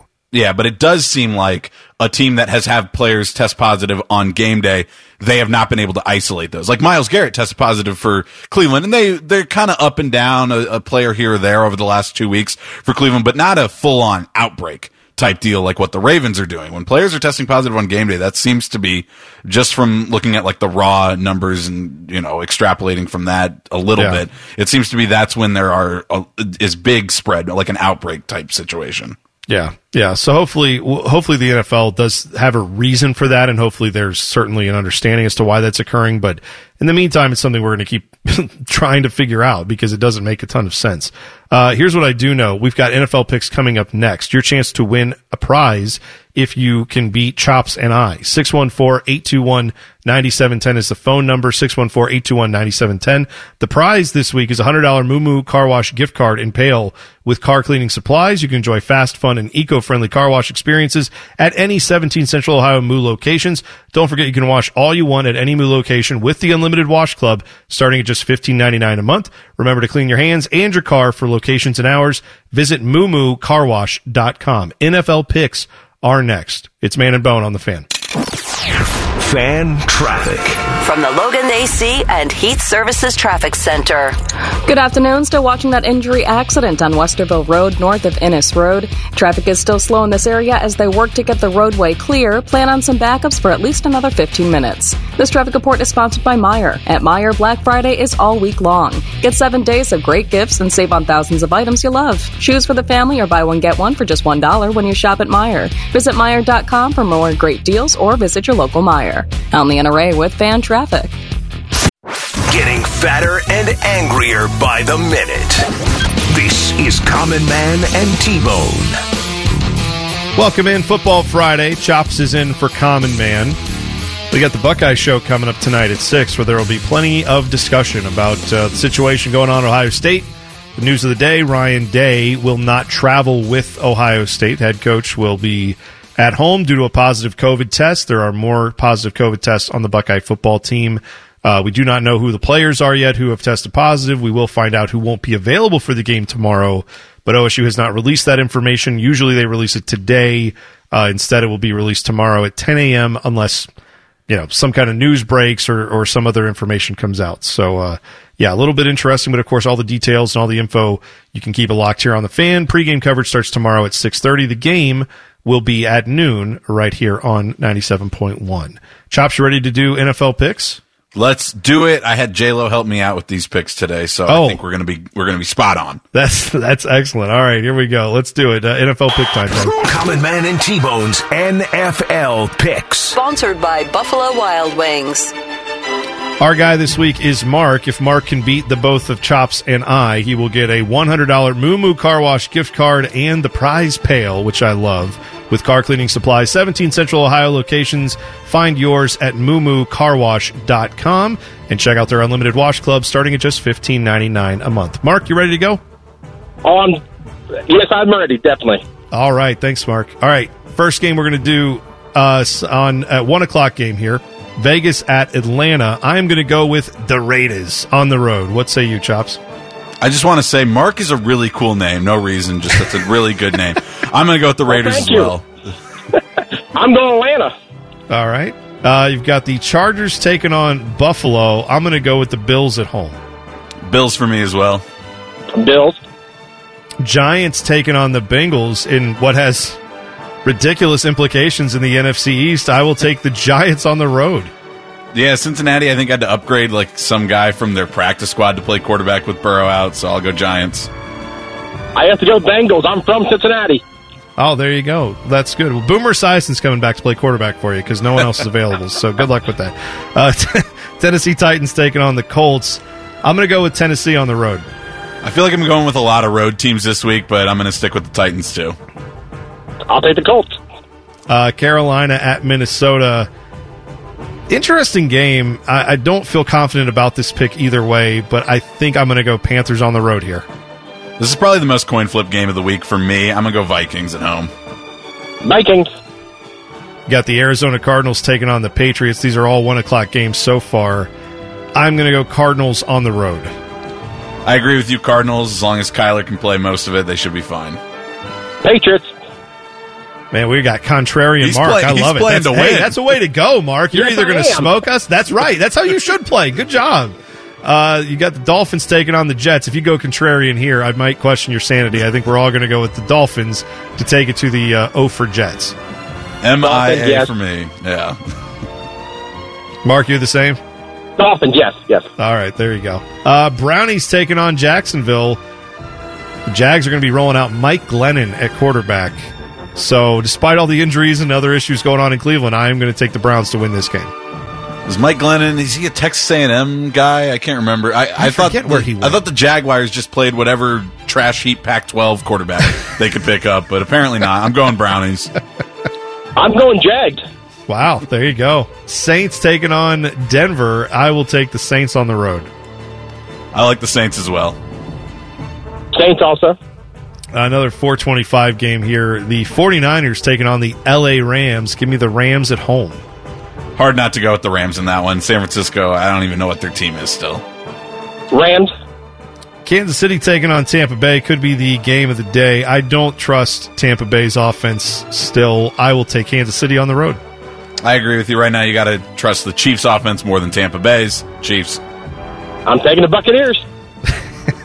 Nice. I love it. Uh, I wish that uh, Common Man was here to react to the fact that Mitchell Trubisky is back at quarterback for the Bears. They are your Sunday night game against the Green Bay Packers. I will take the pack at home. Aaron Rodgers versus Mitch Trubisky. Yeah, give me the Packers. Packers. Uh, and finally, your Monday night game. That is the Seahawks on the road to take on the struggling Philadelphia Eagles. I will take the Eagles on the or the Eagles. God, no, wrong birds. I'll take Seattle on. I'll take Seattle on the road. Yeah, I'm going to go with Seattle. Uh, T-Bone, I think we might have had the same picks here. So if Mark gets some of these, he's going to run away with it. Beautiful. I, I'll take Seattle. Uh, give me a point total for that game, Mark. Uh, 50. All right, and other Mark, give me chops. give me a point total for uh, that game as well. Eh, 42. There you go. If Mark can beat the both of us, he will win the $100 Moo Moo Car Wash gift card. You can check out all 17 Central Ohio Moo locations. Find the one close to you by going to moomoocarwash.com. Uh, so we talked a little bit about these games as we were running through them, Chops, but uh, I think the, the best game for me, the one that I'm most excited to watch is Kansas City Tampa Bay, even though I don't really know what to make of the Bucks offense at this point. Like I said, I still think the Chiefs are the best team in the NFL, and I'm going to, you know, I picked them to win. But is that the game that stands out to you as being the best one, or what do you see here? Yeah, for sure. That's the one I'm definitely gonna, and I think it's gonna be like the national one in that four o'clock time slot. So most people should be able to see it. Patrick Mahomes continues to be spectacular to watch. So you always tune in for that. Tom Brady and the Bucks offense, it just like is up and down every other week. Like who knows? Maybe they'll score 42 and beat the, the Chiefs 42 to 28 or something like that. You kind of just don't really know what you're going to get out of their production. We talked about Kyler Murray. I think Arizona, New England is interesting because of that interest in what is Bill Belichick going to work up for the young quarterback. And I think that's something that I would like to keep an eye on. Yeah, I tend to agree with you on that. Um, yeah, and, and the other thing I will say about the Cincinnati game real quick is best case scenario for both teams is for the Giants to win. Like that's yeah. going forward, Bengals fans, you want the Giants to win and you like you just you want to be one of the teams losing right now. You need the high pick. Get as high a pick as you can. I don't think it's going to be much of an issue at this point now that Joe Burrow is out, but yeah, the Giants want that win. Let them have it. I mean, the players won't do that, but hopefully for your sake, that's what happens because that's what you want for the Bengals at this point. And I wonder uh, what the Bengals are really trying to do with bringing up that practice squad QB. Is that like a covert rest of the season tank, or do they really not believe in Finley, who subbed in last week? It could be. I don't know. What I what I know is this: the best whatever they're doing, as long as it results in an L, that's all you want. Just get the high draft pick and see what you need to do at that point. I think mm-hmm. Joe Burrow will be fine. He'll come back next year and, and hopefully be very good. But the point being, you can use the high draft pick. You can trade out with it. You can get a bunch of assets. That's what you should be trying to get as a top three pick at this point. And this kind of tanking, I'm okay with. End of the year, you know you're not competing for a playoff yeah. spot or anything like that. Your what quarterback is do? out for the rest of the season. Just pack it in, get the you know do the best. It's not it. It's really dishonest to do it from the beginning of the season as an organization, but to do it now, whatever. It it's what's best for your team, and it's inarguable that it's what's best for your team. Yeah. If you've missed anything from the first two hours of the program, well, you've missed a lot. You'll get an update in the Sports Center update, and then we will come back and uh, talk about it more in the rundown. That's next. Man and Bone on the fan. Fan traffic. From the Logan AC and Heat Services Traffic Center. Good afternoon. Some slowdowns to watch out for on the roads. You'll find an accident on 670 westbound at 4th Street. It is causing some backups in this area as they work to get the roadway clear. Plan on some slowdowns and please use caution in the meantime. This traffic report is sponsored by Everstream, the business only fiber network. At Everstream, the business only fiber network, they believe business deserves better. Everstream's full service approach to business connectivity delivers the speed and reliability that businesses demand. Everstream, faster fiber, better business. I'm Leanna Ray with Fan Traffic. Fan- Barely famous, incredibly stupid. Back to Man and Bone. Well, it's been an interesting ride today, that's for sure. Chops is in for Common Man on a football Friday. Before we get to uh, more of the news, as you heard there in the Sports Center about Ryan Day and Ohio State football, uh, where I saw this video last year. I don't know how old it is. I, I know it's at least a year old, but uh, chops the video of the of the appears to be a mother uh, talking to her adult daughter for Thanksgiving, where the the mac and cheese was apparently a central dish at Thanksgiving, and we've all we've all been there, right? Like when you have your family Thanksgiving, maybe you didn't get to do that yesterday, like a lot of us didn't, but there's usually some kind of food stuff that's special to you. Chops, do you have a dish like that, or or something that you think of when you think Thanksgiving? It's like, oh, I'm going to get Aunt so and so's such and such. Like, is there something that's made that you you look forward to every year? My big one is I like the stuffing that's actually in the turkey specifically. Okay, sure. So that one I always look forward to. So like I know this year my mom just did like the the the smaller like bird with like the chicken breast and stuff. I didn't go home for it, but if I had, she didn't stuff it. I would have been upset with that. Yeah, right. There's always something. My dad makes a, a sausage uh, stuffing that he does, and I I barely eat stuffing anyway. Let alone you know Thanksgiving is like the only time of year I get it, and then the the one that has that sausage in it, I look forward to that. So also marshmallows on top of sweet potato souffle, not nuts. Yeah. What? Who's? Why are people doing nuts on the on the sweet potato anything? Like, Yeah. if you want to combine both, I can live with that. But I need marshmallows on there. Like that. Mm-hmm. Why even bother with it if you're going to do it and not put marshmallows on it? I agree with you. So in that spirit, I wanted to play this video or the audio of this video. It's from a family member who is recording this conversation where mom is mad at adult daughter who was supposed to bring the mac and cheese and she basically spends like a minute cussing her daughter out for experimenting with the mac and cheese on Thanksgiving. Teddy, hit this audio. Since you f***ed up the macaroni and cheese, you're cleaning up all this by yourself. Junior, Dejan, nor me are gonna help you clean up. We told you don't put that in the macaroni cheese, but you insist on putting it. So since you want to do things your damn way, we're gonna do our way. We get ready to go upstairs and go to sleep while you clean up all this Thanksgiving. Happy Thanksgiving. We love you, but guess what? This ain't fair that we couldn't even get a decent thing of macaroni cheese because you decided to do some bullshit you just seen off the damn internet. Don't experiment on damn Thanksgiving. Don't experiment on Thanksgiving. You experiment by your damn self. with cream cheese before. Hell, don't try it with us. We don't want that. Auntie Carrie gave you the damn recipe, but you chose to do it on your own. Messed our up. So it appears that it's cream cheese was added is the Cream- experiment. yeah, well, that would be. I mean, that's a that's a departure. I mean, I've had a lot of mac and cheese. I have not had a cream cheese filled mac. and Maybe it's I excellent. I, can't don't see know. it making it bad. I mean, you put cream cheese in like a buffalo chicken, like anything you put cream True. cheese in becomes like a good creamy piece of goodness. I Yeah. don't see how it would make mac and cheese bad, but that mom is not happy with her. Here, there's two things I want to take away from this. Number one is that I hope in your own life you have someone that is you care about enough and that cares about you enough that you can say the phrase because you effed up the macaroni and cheese like that and and and still have a relationship afterwards. Like I hope you have someone that you can be petty and stupid and angry with and that person can say, "I get it. You're having a rough day. It's all right." And you still can come back together and still be family or lovers or whatever it is, right? I hope we all have that in our lives. The presumed daughter seems pretty cool about it. She does Yeah, like, the she end try to explain gets it. herself a little bit, but she's like, okay, yeah. Maybe it didn't taste good. Maybe she like is like agrees, like, yeah, it wasn't a very good experience. Yeah, it didn't I turn thought out. it would work. It sounds like it's one of those Facebook videos, those autoplay food ones that really are usually mesmerizing, but yeah, you can't always recreate whatever they do on the internet. Yeah. The other thing I take away from that is I am very happy for this family and I am glad for all the people who are on team macaroni and cheese as a side dish for Thanksgiving because there's there's no reason that should not be a part of Thanksgiving. I don't care if it's I mean if it's Kraft mac and cheese. At least if if you like it, have it at Thanksgiving. I've never understood people who are shaming others for what they serve at Thanksgiving.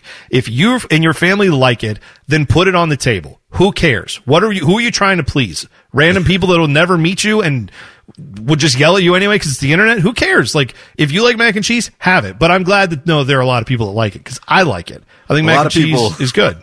There were a few people who commented on my post and JLo's post on social media because we took a, a picture of like our dinner table as it was set right before we ate, and she had made corn on the cob, but you know we weren't like grilling it or anything because it's November. We we made it in the oven. She wraps it in foil with some butter and some salt in there, and she that's how she makes the corn on the cob. Maybe that's how everybody makes it. I don't really know how to make corn on the cob, so I'm saying that's how she makes it. We had it on our plate still in the foil, and there were a few people like Chipotle burritos on on Thanksgiving. That's an A plus move. because Sure, it kind of looked like that, just this Yeah. like yeah c- cylindrical foil wrap. And actually, we were saying, I was like, man, that would be pretty good. But you know what? If your family likes having burritos on Thanksgiving, who am I to judge? Make a burrito. I don't care. Have Make what a you turkey like. burrito, stuffing or Yeah. mashed potatoes or both instead of rice. Some turkey, some How could gravy. Put some cranberry sauce oh, how there. could that be bad? How could and that then be bad? Top it off if you if you like it with some green bean casserole, so you get the crunch of those little onion Oh, straws. see, man. you're thinking that that would be. I'd, I would try that burrito if that was For offered sure. at if that was offered in the middle of you know February. I just saw it at a burrito stand. I would be like, you know what? Let's try the Thanksgiving. Let's see what that is. Yeah, let's go for it. I Sounds pretty good. the idea is to feast. So hopefully you had a good feast yesterday. Hopefully you're still feasting on some of the leftovers today.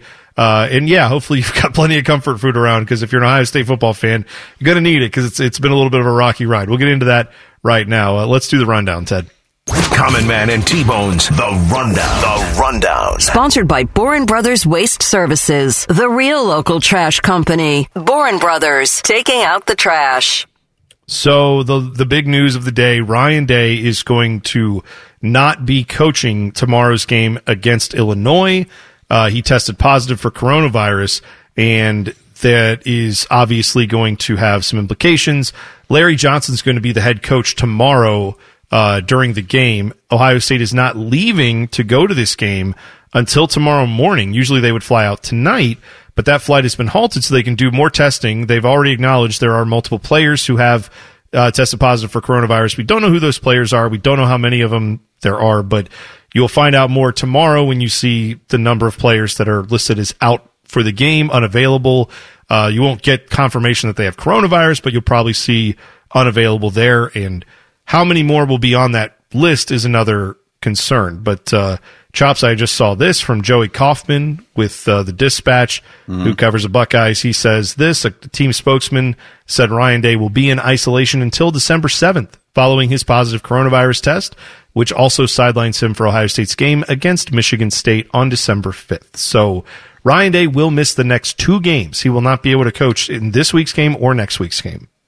And obviously, Ryan Day, a huge, important aspect to Ohio State. I think the biggest one. And, you know, you felt pretty good seeing the picture yesterday from practice that Justin Fields was out there at practice. But Ryan Day was in those pictures too. So I don't know. I'm still holding my breath on the idea that who is going to be out for Ohio State. Justin Fields is really the only one that makes me concerned about any of the remaining three games for the Buckeyes. Um, and looking at that, any player out, if they stick with this 21 day protocol that the Big Ten has, they'll be out for the rest of the regular season for Ohio State. So I don't know. I don't want to speak anything into existence, I guess, knock on wood or anything, but we, without knowing it, all you can do is speculate and you know there's going to be players out. We just don't know who. Yeah, I know. So it's it's really going to be an interesting uh, road. It's, obviously frustrating. This is what 2020 is when you root for sports. Uh, this is you know pandemic kind of. no matter what sport you're looking at, it's been affected by this in some way, shape, or form. Uh, we've seen it in every every pretty much every sport out there. Uh, this is being pointed out. I saw Colin Hass-Hill from Eleven Warriors pointed this out, and it's spot on. Uh, it's it's not something that I'm sure anybody would have picked this to be the way it happened. Uh, but tomorrow will become a pretty historic day for Ohio State football because Larry Johnson will become the first ever uh, black head coach in Ohio State history. Uh, as far as the football program goes, obviously there are coaches, uh, people of color coaching in other aspects. We had Randy Ayers coach uh, for the basketball team many years ago, but this is a, a, a fairly significant silver lining moment to that. I don't even want to minimize it by calling it a silver lining. It's just a weird way for this Glass to happen. half full type way to look at it. Yeah, yeah. I mean, it's it's it's not any situation that I'm sure even Larry Johnson would have wanted to see this happen this way. But it is an important marker, I guess, to note that yeah, this is the this is the first time Ohio State football will have been led by uh, by a black head coach, and I think that's pretty cool that uh, he's the one who got the nod. There are plenty of other worthy candidates on the staff that could easily also have been named head coach for the day or for the next couple weeks, but this is the direction they chose to go, and I think it's the right move. Yeah, I mean he's definitely the right guy for the job. So that's the also the cool part is not only is he going to be the first black head coach for Ohio State in any capacity for the football team, he is a super qualified guy, and I think he's going to do a tremendous job. I don't think that assistant head coach thing on his, you know, line for his job is something they just gave out just cause. I think they know Larry Johnson's been around a long time. He's a very experienced coach. He's a really good coach, not just at his position, but everybody seems to universally respect him. And the chance to, even though it's under bad circumstances, a chance to get to be the head man for an Ohio State football team is really big and I, more power to him. That's Yeah. going to be really cool. Yeah, it is. Um, and, the bottom line is this: when it comes to this Ohio State football season, we've known it was going to be a challenge. It is obviously becoming more of a challenge by the day. Um, and, and what you have now is this: the reality is Ohio State is going to do everything in their power to play this game tomorrow. They're going to do everything in their power to play this game against Michigan State. What that could mean is because they need to get to the threshold to have the minimum number of games to qualify for the Big Ten championship game. Uh, what that could mean, though, is that more players could potentially pick this up. That- That's not the goal, but it obviously could happen. You may get to a point where enough players are out or, or key players are out. And the reality is if they pick up a positive test today or yesterday or going forward, that's going to rule them out for the Michigan game. So mm-hmm. Michigan is not what they once were. Clearly, that's not the concern. It's the fact that wouldn't it gut you to know, like you went through all this, you've done all this hard work, and for a lot of these guys, it may be their last game, and then to know you're not going to get to play the final few games because of uh, positive tests. That would that would suck. I know everybody's trying to do the best they can with it, but no matter what you try here, when it comes to playing sports during this pandemic, it doesn't seem like try is the issue. It's the fact of the matter is it is very difficult to do these team sports and not have a situation like this. Sadly, now it's come to Ohio State. Uh, let's wrap up the rundown, Teddy. Common Man and T-Bones, The Rundown. The Rundown. Sponsored by Boren Brothers Waste Services, the real local trash company. Boren Brothers, taking out the trash. So, uh, Ohio State, we will continue to keep you posted on what's happening there, but the issues are not just limited to Ohio State football. In Columbus, even, the crew have a big playoff matchup this Sunday, and now there are questions about how that will be played because of the fact that there are positive tests with the crew. We'll give you the latest on that when we come back. It's Man and Bone on the fan. Fan traffic. From the Logan AC and Heat Services Traffic Center. Good evening. Expect some delays on 670 westbound at 4th Street. Still working to get an accident clear from the roadway. Plan on some heavy backups and please use caution over here. Watch out for the people on the road as they try to get the situation cleaned up. This traffic report is sponsored by Everstream, the business only fiber network. At Everstream, the business only fiber network, they believe business deserves better. Everstream's full service approach to business connectivity delivers the speed and reliability that businesses demand. Everstream, faster fiber, better business. I'm Leanna Ray with fan traffic. Like a sports drink, but for that part of you that's thirsty for fart jokes. Back to Man and Bone. Welcome in. Hope you're having a good football Friday. Chops is in for Common Man today.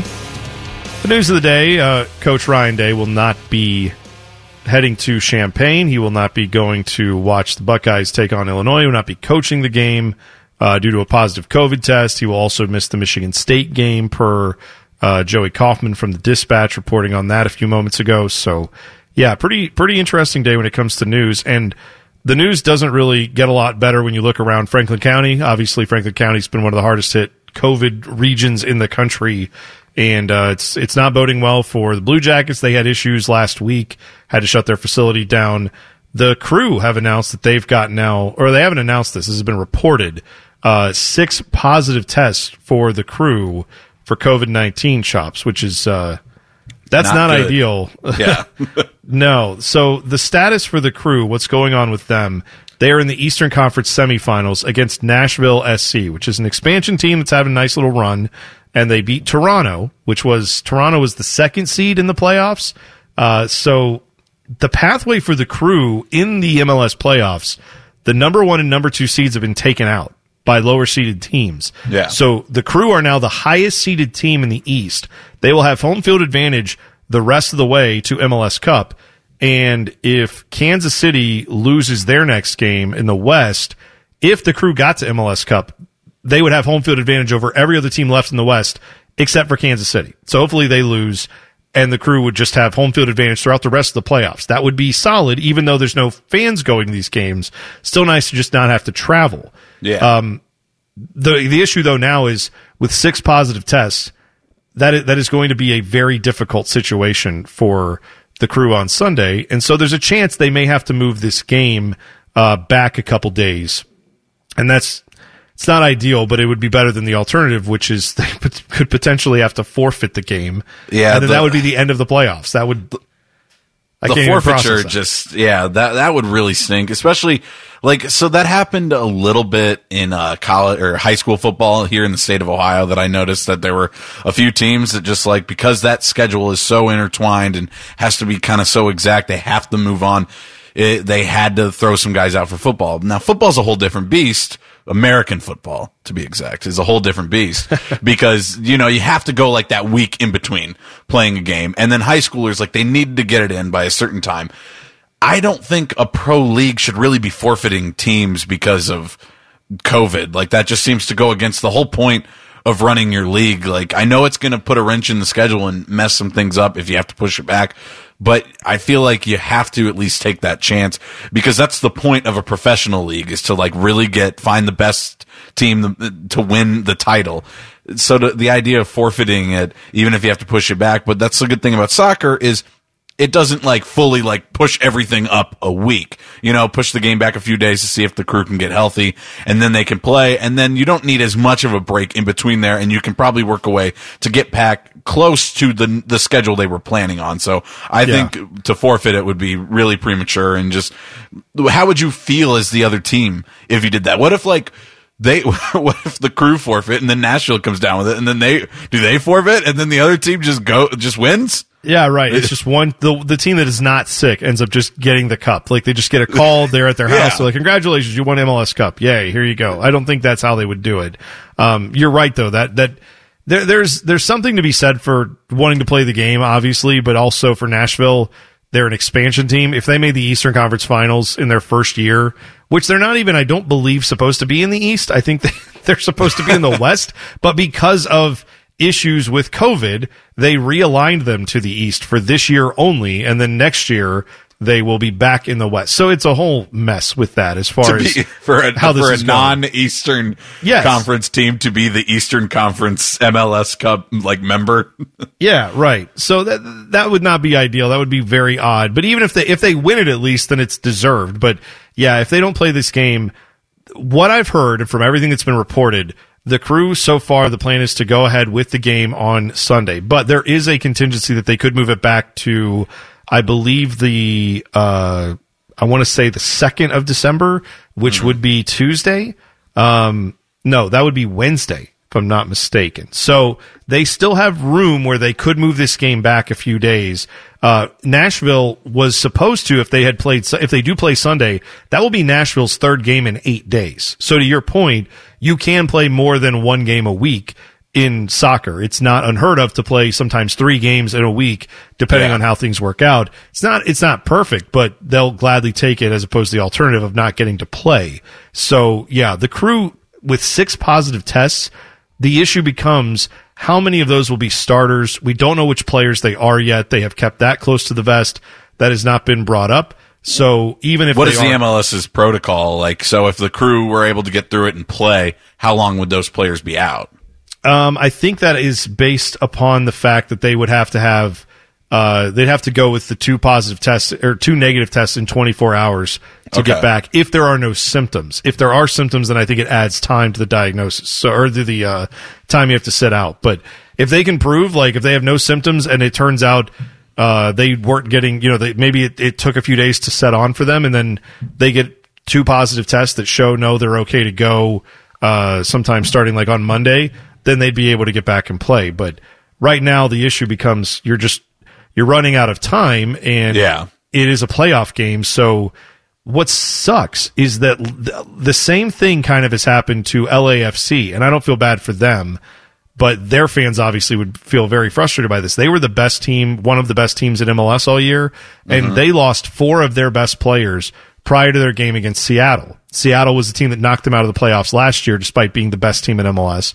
Seattle knocked them out of the playoffs this year as well. Yeah. And so now that's what I, that's what worries me with the crew is I think they're the better team than Nashville. Looking at the matchups, I really like some of the things that the crew would have as an advantage, which if you want to hear my breakdown of that, go listen to Bone and Beam United. We did a whole episode on you know what the Crew's chances are in this game. You can go find that on iTunes or anywhere else you get podcasts. But just know like they match up really well with Nashville. I think it'd be good for them. They would win this game if everybody is at full strength. But mm-hmm. if you have Well- some of your best players missing, that's what we don't know. That's going to and really that would, tough. That would really stink, but you, the forfeit one is the one that I think would really cut deep, like, eh, because everybody's dealing with COVID in that sense that like dealing Yeah. with players out and everything that like you can kind of swallow that one. The forfeit one just seems to be the opposite of what the point of a sports league is. And like I said, with like a high school sport, I get it. Those schedules are dealing with so many other things, but like these guys, they play major league soccer. So like make sure that you can get, you, you exhaust every possible outcome before you go to forfeit if that's what you're trying to do. Well, I'm hopeful MLS will do that and not just. I can't imagine them causing a team to forfeit, but if they did, it would be par for the course for Major League that, Soccer. that they're the fact that It they're in the wrong me so conference is so weird to me. Like imagine if the like Tennessee Titans just had an NFC championship randomly. Yeah. Well, very quickly, I will add that in 2008, when the crew won MLS Cup, their opponent in the Western Conference was the New York Red Bulls. Because the way they seeded it back then was they took like the top four seeds from the East and the West. And then after that, it was just the next best teams. And New York had a better record than some of the Western Conference teams. So they got placed in the West. So the crew beat the Western Conference opponent of New York, which makes no sense. Yeah. But that's what happened in that in that year's MLS Cup. So yeah, it's it's always weird. All right, now it is time for tool of the week. 614-821-9710 is the phone number. You can tweet us your tools as well at Man and Bone 971. Uh, the winner though of tool of the week gets a $50 Rusty Bucket gift card. So that's a big prize there. 614-821-9710 is the phone number. Tool of the week is next. It's Man and Bone on the fan. Fan traffic. From the Logan AC and Heat Services Traffic Center. Good evening. Still watching an accident on 670 westbound at 4th Street. It is causing some slowdowns in that area. And a disabled vehicle on the ramp from 17th Avenue to 71 northbound with ODOT crews on scene. Please be cautious. Plan on some heavy delays. This traffic report is sponsored by Fresh Thyme Market. It's no surprise that healthy living begins with what we eat. Stop by Fresh Thyme Market for heart healthy Hass avocados, two for a dollar, now through December 1st. You can trust Fresh Thyme to bring you real food at real affordable prices. I'm Leanna Ray with Fan Traffic. Common Man and T-Bone's Tool of the Week. Sponsored by the Lion's Den. 614-821-9710 is the phone number. The uh, best tool of the week will get a $50 Rusty Bucket gift card. Chops, you ready to go with some uh, tools? Let's hear them. All right. Uh, I'm actually going to start this off because this one, this one ticks me off quite a bit. You know, I enjoy craft beer, and I have uh, long been a fan of like good sports tie-ins with craft beer. I think like Land Grant here in Columbus, they do a good job with this. Like 97 won the beer. yeah, that was that was pretty fun. I enjoyed that. Um, but this this uh, brewery in Detroit has created a beer with the Detroit Lions, or so it seemed. The beer was called Same Old Lager, and it's a you know reference to th- what a lot of Lions fans say: S- same old Lions. Mm-hmm. You know, you know, maybe next year that kind of stuff. So they they made a can. And on the can, they have a flat out picture of Barry Sanders digitized and made to look kind of like 8 bit, but you can clearly tell it's a photo of Barry Sanders. You can see the number 20 clear as day. It's on a football field. It's, it's, it's him in a Lions uniform. No question about it, right? Um, but technically you can't see like the Lions logo. So Barry Sanders had to tweet this out and say, I have no affiliation with this company. They are using my image without my permission. Legal team is working to shut it down. I just that that's so stupid. Like people who would do that and take advantage of someone's like name, image, or likeness, that's not good. So uh, those that beer company, who I won't give them the press, but that company in Detroit, they are my tools of the week. So that's that's an easy one for me right off the top. Yeah, I don't mind it as much. Like if you're kind of more like going after the organization and then, like it's more like trademark stuff that you're trying to like skirt by. But yeah, when you're using some like somebody's actual person and face, that's a little too far. Yeah, yeah, totally agree. Um, I didn't catch this one, but Corey said the ref from the Purdue Minnesota game who called a phantom offensive pass interference. Did you happen Oh to catch yeah, that one? yeah. I was watching that game. I was livid. Purdue won that game in my book. I don't care what anybody says because he caught it. He caught he caught the ball. So like it's not like a going back and like well then this would have happened for sure. Like he caught the ball. It was a touchdown. Purdue took the lead. They should have won. Yeah, yeah. I well, that's I'll have to. Go It was not it even there. It wasn't even like a, oh, they were kind of playing with their hands. It's kind of a ticky tacky call, but I, I guess no, it was not there at all in the slightest. It was a terrible call. Oh, that's too bad. Dave tweeted in and said the Ravens. He said teams from Maryland love to screw up my football watching, which that's right. We had Maryland help get the Ohio State game canceled, and now the Ravens likely are not going to be able to play this game with the Steelers. At least not on Sunday. They're going to play it on Tuesday night. Is the latest plan. We'll see if that holds. Uh, but yeah, now that that tweet obviously has a little bit more of a different feel now because the Buckeyes are dealing with their own COVID issues, even Yeah. though they're still going to play tomorrow against Illinois. A, a Um, little bit of a difference. It seemed more like Maryland might have made the call on canceling the Ohio State game, where the Ravens are sort of at mercy to what the NFL is trying to do. Yeah, I mean, I would I would argue if I were the Ravens, like I would be calling the league and saying, "You don't want us playing right now. We're we're no, we, we this is too bad because they are not playing well right now, and they are playing arguably one of the best teams in the league, mm-hmm. and they need this game. So if you can play it when you're at full strength as opposed to your quarterback being on the COVID list, your running backs being on the COVID list, like I am quite sure the Ravens would rather not play with all those guys missing action. So uh, we we'll talked see. about this earlier too. It is confusing for the NFL. Like, what do you want to get all the games in, or for a marquee divisional game to have all the best players playing? Yeah, I, that's a it's a solid question. I don't know the answer to it, but I would think they would want to have the best competition available if you can. Um, let's see. Roger here says uh, Jerry Jones for always defending his terrible coaches. And I don't know, did you guys did you see Jerry Jones's comments today? He was defending Mike McCarthy because Jerry Jones is Mike McCarthy. Like he he made this decision, that's his hire, and he's not going to, you know, back off of it.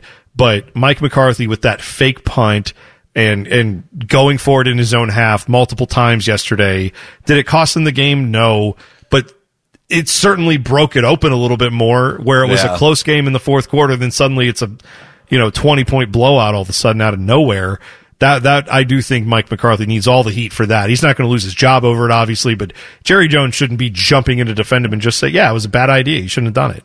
The crazy thing for McCarthy though is he was not the worst coach yesterday by a long shot. Matt Patricia has completely given up on the Lions. They Oh, had no urgency. They're, I mean, yeah, it's down 16. It's a long shot, but like you can still score two touchdowns with two and a half minutes left or whatever it was. They had no urgency at the end of that game. They had just packed it in and said, it's Thanksgiving. We're, we're terrible. I don't care. It's it is. It's very interesting with him. It almost feels like he's made enough money coaching that he's just like, yeah, I know I'll eventually get a defensive coordinator job again, and I've made tens of millions of dollars over my career, so it's fine. I'm not a head coach. I'll just wait this out until they fire me. Is what it feels Yeah, like now. Just Like going through the motions now. yeah, like he's not trying to purposely lose, but when it gets to a point where they look like they're going to lose, yeah, that's fine. I'm just, I'll just, we'll lose this game and I don't really care. And, and whatever happens, happens. It's kind of the attitude I'm getting there. Uh, Ted, who do we have on the line? Uh, Sharon is with us. Sharon, you're on the fan. Go ahead, Sharon. My guys. Oh yes, yes, yes! We got it, baby. We got it. Woo! That's Love it. one. Okay, so I'm in need of a new car, so I do my research and I look online and I find a car that I like. So before I go to the dealership, which is 50 miles away from me in Marysville, I give them a call and say, "Hey, I would like to come and look at this car." And they said, "Come on up." I said, "Okay." I get there, drive 50, it's 50 minutes. The car is out on demo by a salesman. It's not there. Hmm. So they are my tool of the week because I drove 50 miles there and then 50 miles home and didn't get to see the car I wanted to see. I'm really sorry to hear that. If I'd have known you were coming up, though, I would have made sure that we had like a place for you at Benny's where you could have chilled out and just waited till they got your car ready. Because I mean, this is my neck of the woods. I'm up here, so anytime you want to come back up to Marysville, let me know. We'll make sure that they roll out the red carpet for you because I don't like people coming to Marysville and having a bad experience. I don't want that. That's not good. Yeah, that's no with that. good. You gotta you gotta have some better customer service than that. If somebody calls and asks for something specifically, you know, kind of keep it at the side until that person shows up. Otherwise, otherwise, what you're only as good as your word as a business owner. And if you That's don't have a good word, then what are you doing? Yeah, there's lots of car dealerships up this way, but like what's really interesting, before I moved up here, I didn't realize there used to be a Lamborghini dealership up here. Did you know that? Like A lot of Lamborghini drivers in Marysville. It was the it was the Lamborghini dealership in this region of the country. Why? And then I, it just was here. I don't I don't know exactly how the history. Well, the land was. was probably cheap, and Lamborghini doesn't have a lot of thrown around. No, no, money, so that makes sense. Do you know the story behind Lamborghini? How they started? It was a No. customer, a customer who went to Enzo Ferrari and was like, "Build me a car," and Ferrari was like, "I'm not building that. I don't like that idea." And then he had complaints about some of his other Ferraris, and he's like, "Screw you!" Enzo. I'm going to go build a, my own car, and he made Lamborghini. And he was a former, formerly his business was building tractors. So like Lamborghini still occasionally, I believe, still builds tractors, but their main focus is obviously not that anymore. It's I wish every cars. business had that story. Like Yeah. Burger It- King was like, "Build me this type of burger, McDonald's," and they were like, "No, well, I'll go start my own. I'll be the king of the burgers." You just picture like, yeah, Mr. Burger King, like, we'll call it the Whopper. And then you just, Ray Kroc's like, get out of here. That's never going to work. And he's like, screw you. I'm going to make it happen. Uh, let's go here. We got one more from uh, Fawn, this tweet. She said, the entire Bengals organization is my tool of the week. They drafted their franchise quarterback, a personal favorite of mine. All things Athens lover. He's the biggest supporter of Athens. They did nothing to protect him. He sustained a potential future changing injury. This coming from a big Browns fan. I'm mad at the Bengals for them allowing their best player to get hurt when he is their best shot to beat my team for the next 10 years.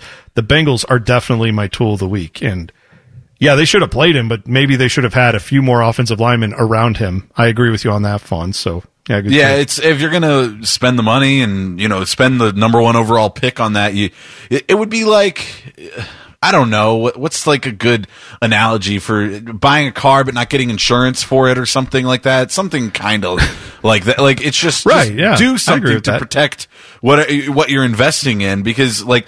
Yes, freak injuries happen in football, but they're more likely to happen when your quarterback is getting hit every other play. It seems like. Yeah, no, I agree. Uh, all right, Teddy, let's give the prize to Sharon for driving all that way up. Sorry you had the uh, the tough day there, but don't worry, you get a fifty dollar Rusty Bucket gift card. Thanks to everybody who participated. We'll And take the a gift break. card won't be out on demo when No. we send it to you. No, we will we will make sure you get it, and then you can use it, and that'll be good. Uh, we'll come back. We'll uh, preview what's coming up on the Buckeye Show and get you the back page. All next. It's Man and Bone on the Fan. Fan traffic. From the Logan AC and Heat Services Traffic Center. Good evening. You'll find that earlier disabled vehicle has been cleared from the right burn of the ramp from 71 northbound to 17th Avenue. All lanes are now open in that area, but traffic is still slow as it recovers. Plan on some residual delays. This traffic report is sponsored by the Columbia Gas Home Energy Audit. Let Columbia Gas help you save money on your monthly energy bills with a free home energy audit. This free audit comes with a safety check of your natural gas furnace, testing for drafts and insulation, and more. Scheduled by December 31st at columbiagasohio.com slash home energy audit. I'm Leanna Ray with Fan Traffic. Final segment of the program. Chops has been in for Common Man all day, so Chops appreciate you hanging out. It's been fun. I appreciate you too. Um, it's not been the most fun show to break down everything, but it's been fun to do it with you, T-Bone. No, I, I yeah, I appreciate it. And you, yeah, it's been fun breaking it down with you, even though it's been, yeah, it's been crazy. The Ryan Day news, him, him not uh, going with Ohio State tomorrow. He's got, uh, he's tested positive for COVID, so he will miss this week and next week, according to Yeah. uh, all the reporting. So that is definitely a big deal. You will hear more about that coming up on the Buckeye Show. Assuming we can get Timmy Hall connected, because currently, apparently, that's the the big story is trying to make sure we can get him. Uh, he will be on with Eric Reeser. The two of them will uh, break down all that and more coming up on the Buckeye Show.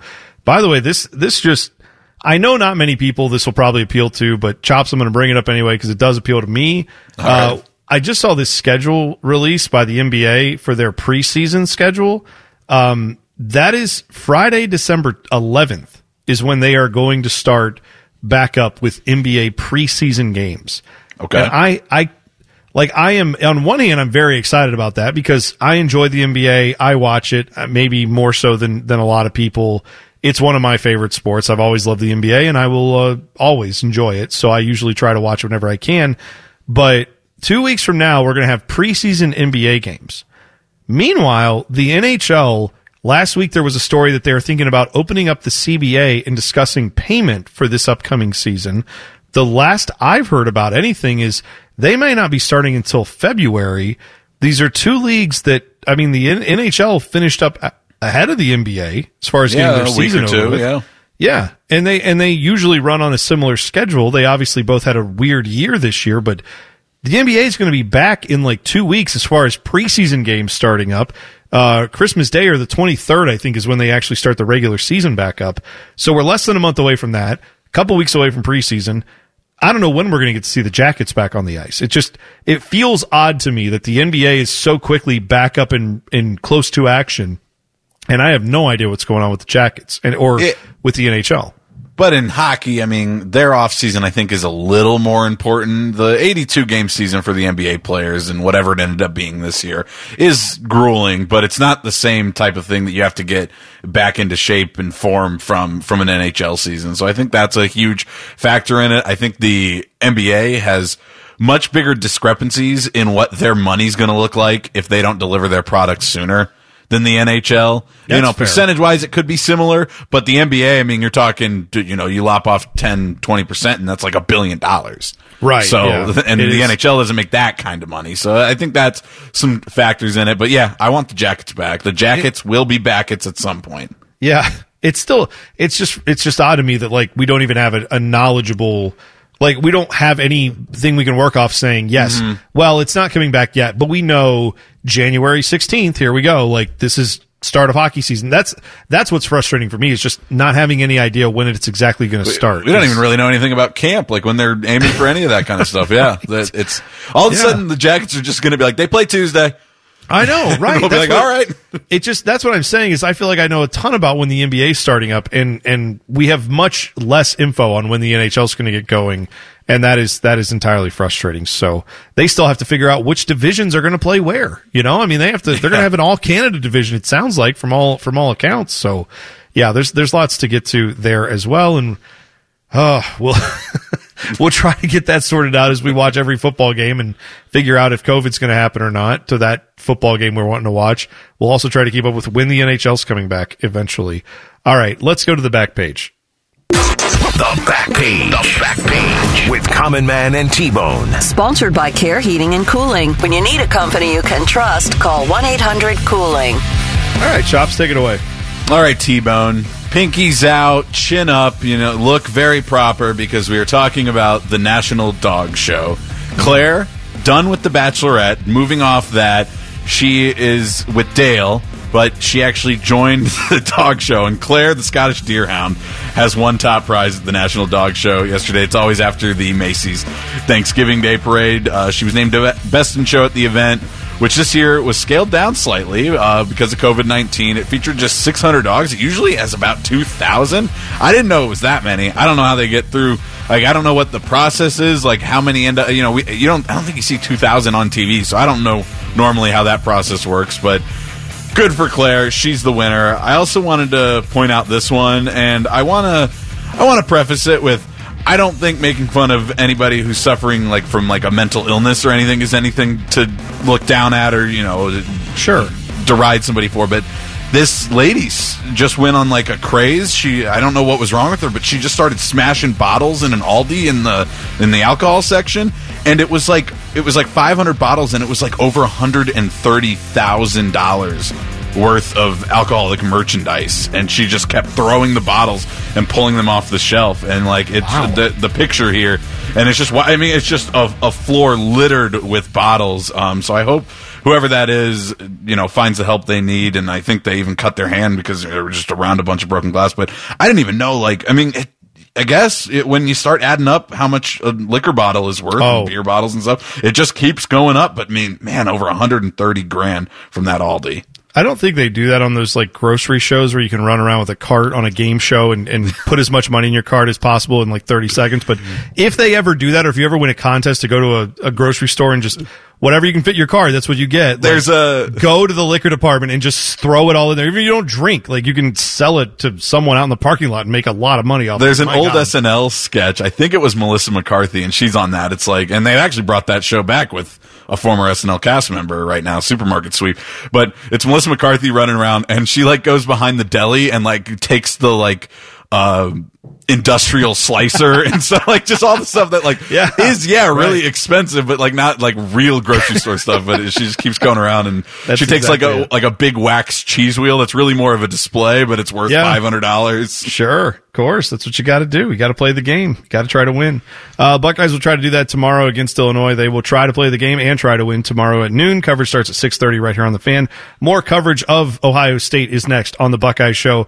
Thanks to Chops for coming on. We will see you guys on Monday. It's Man and Bone on the fan. Fan traffic.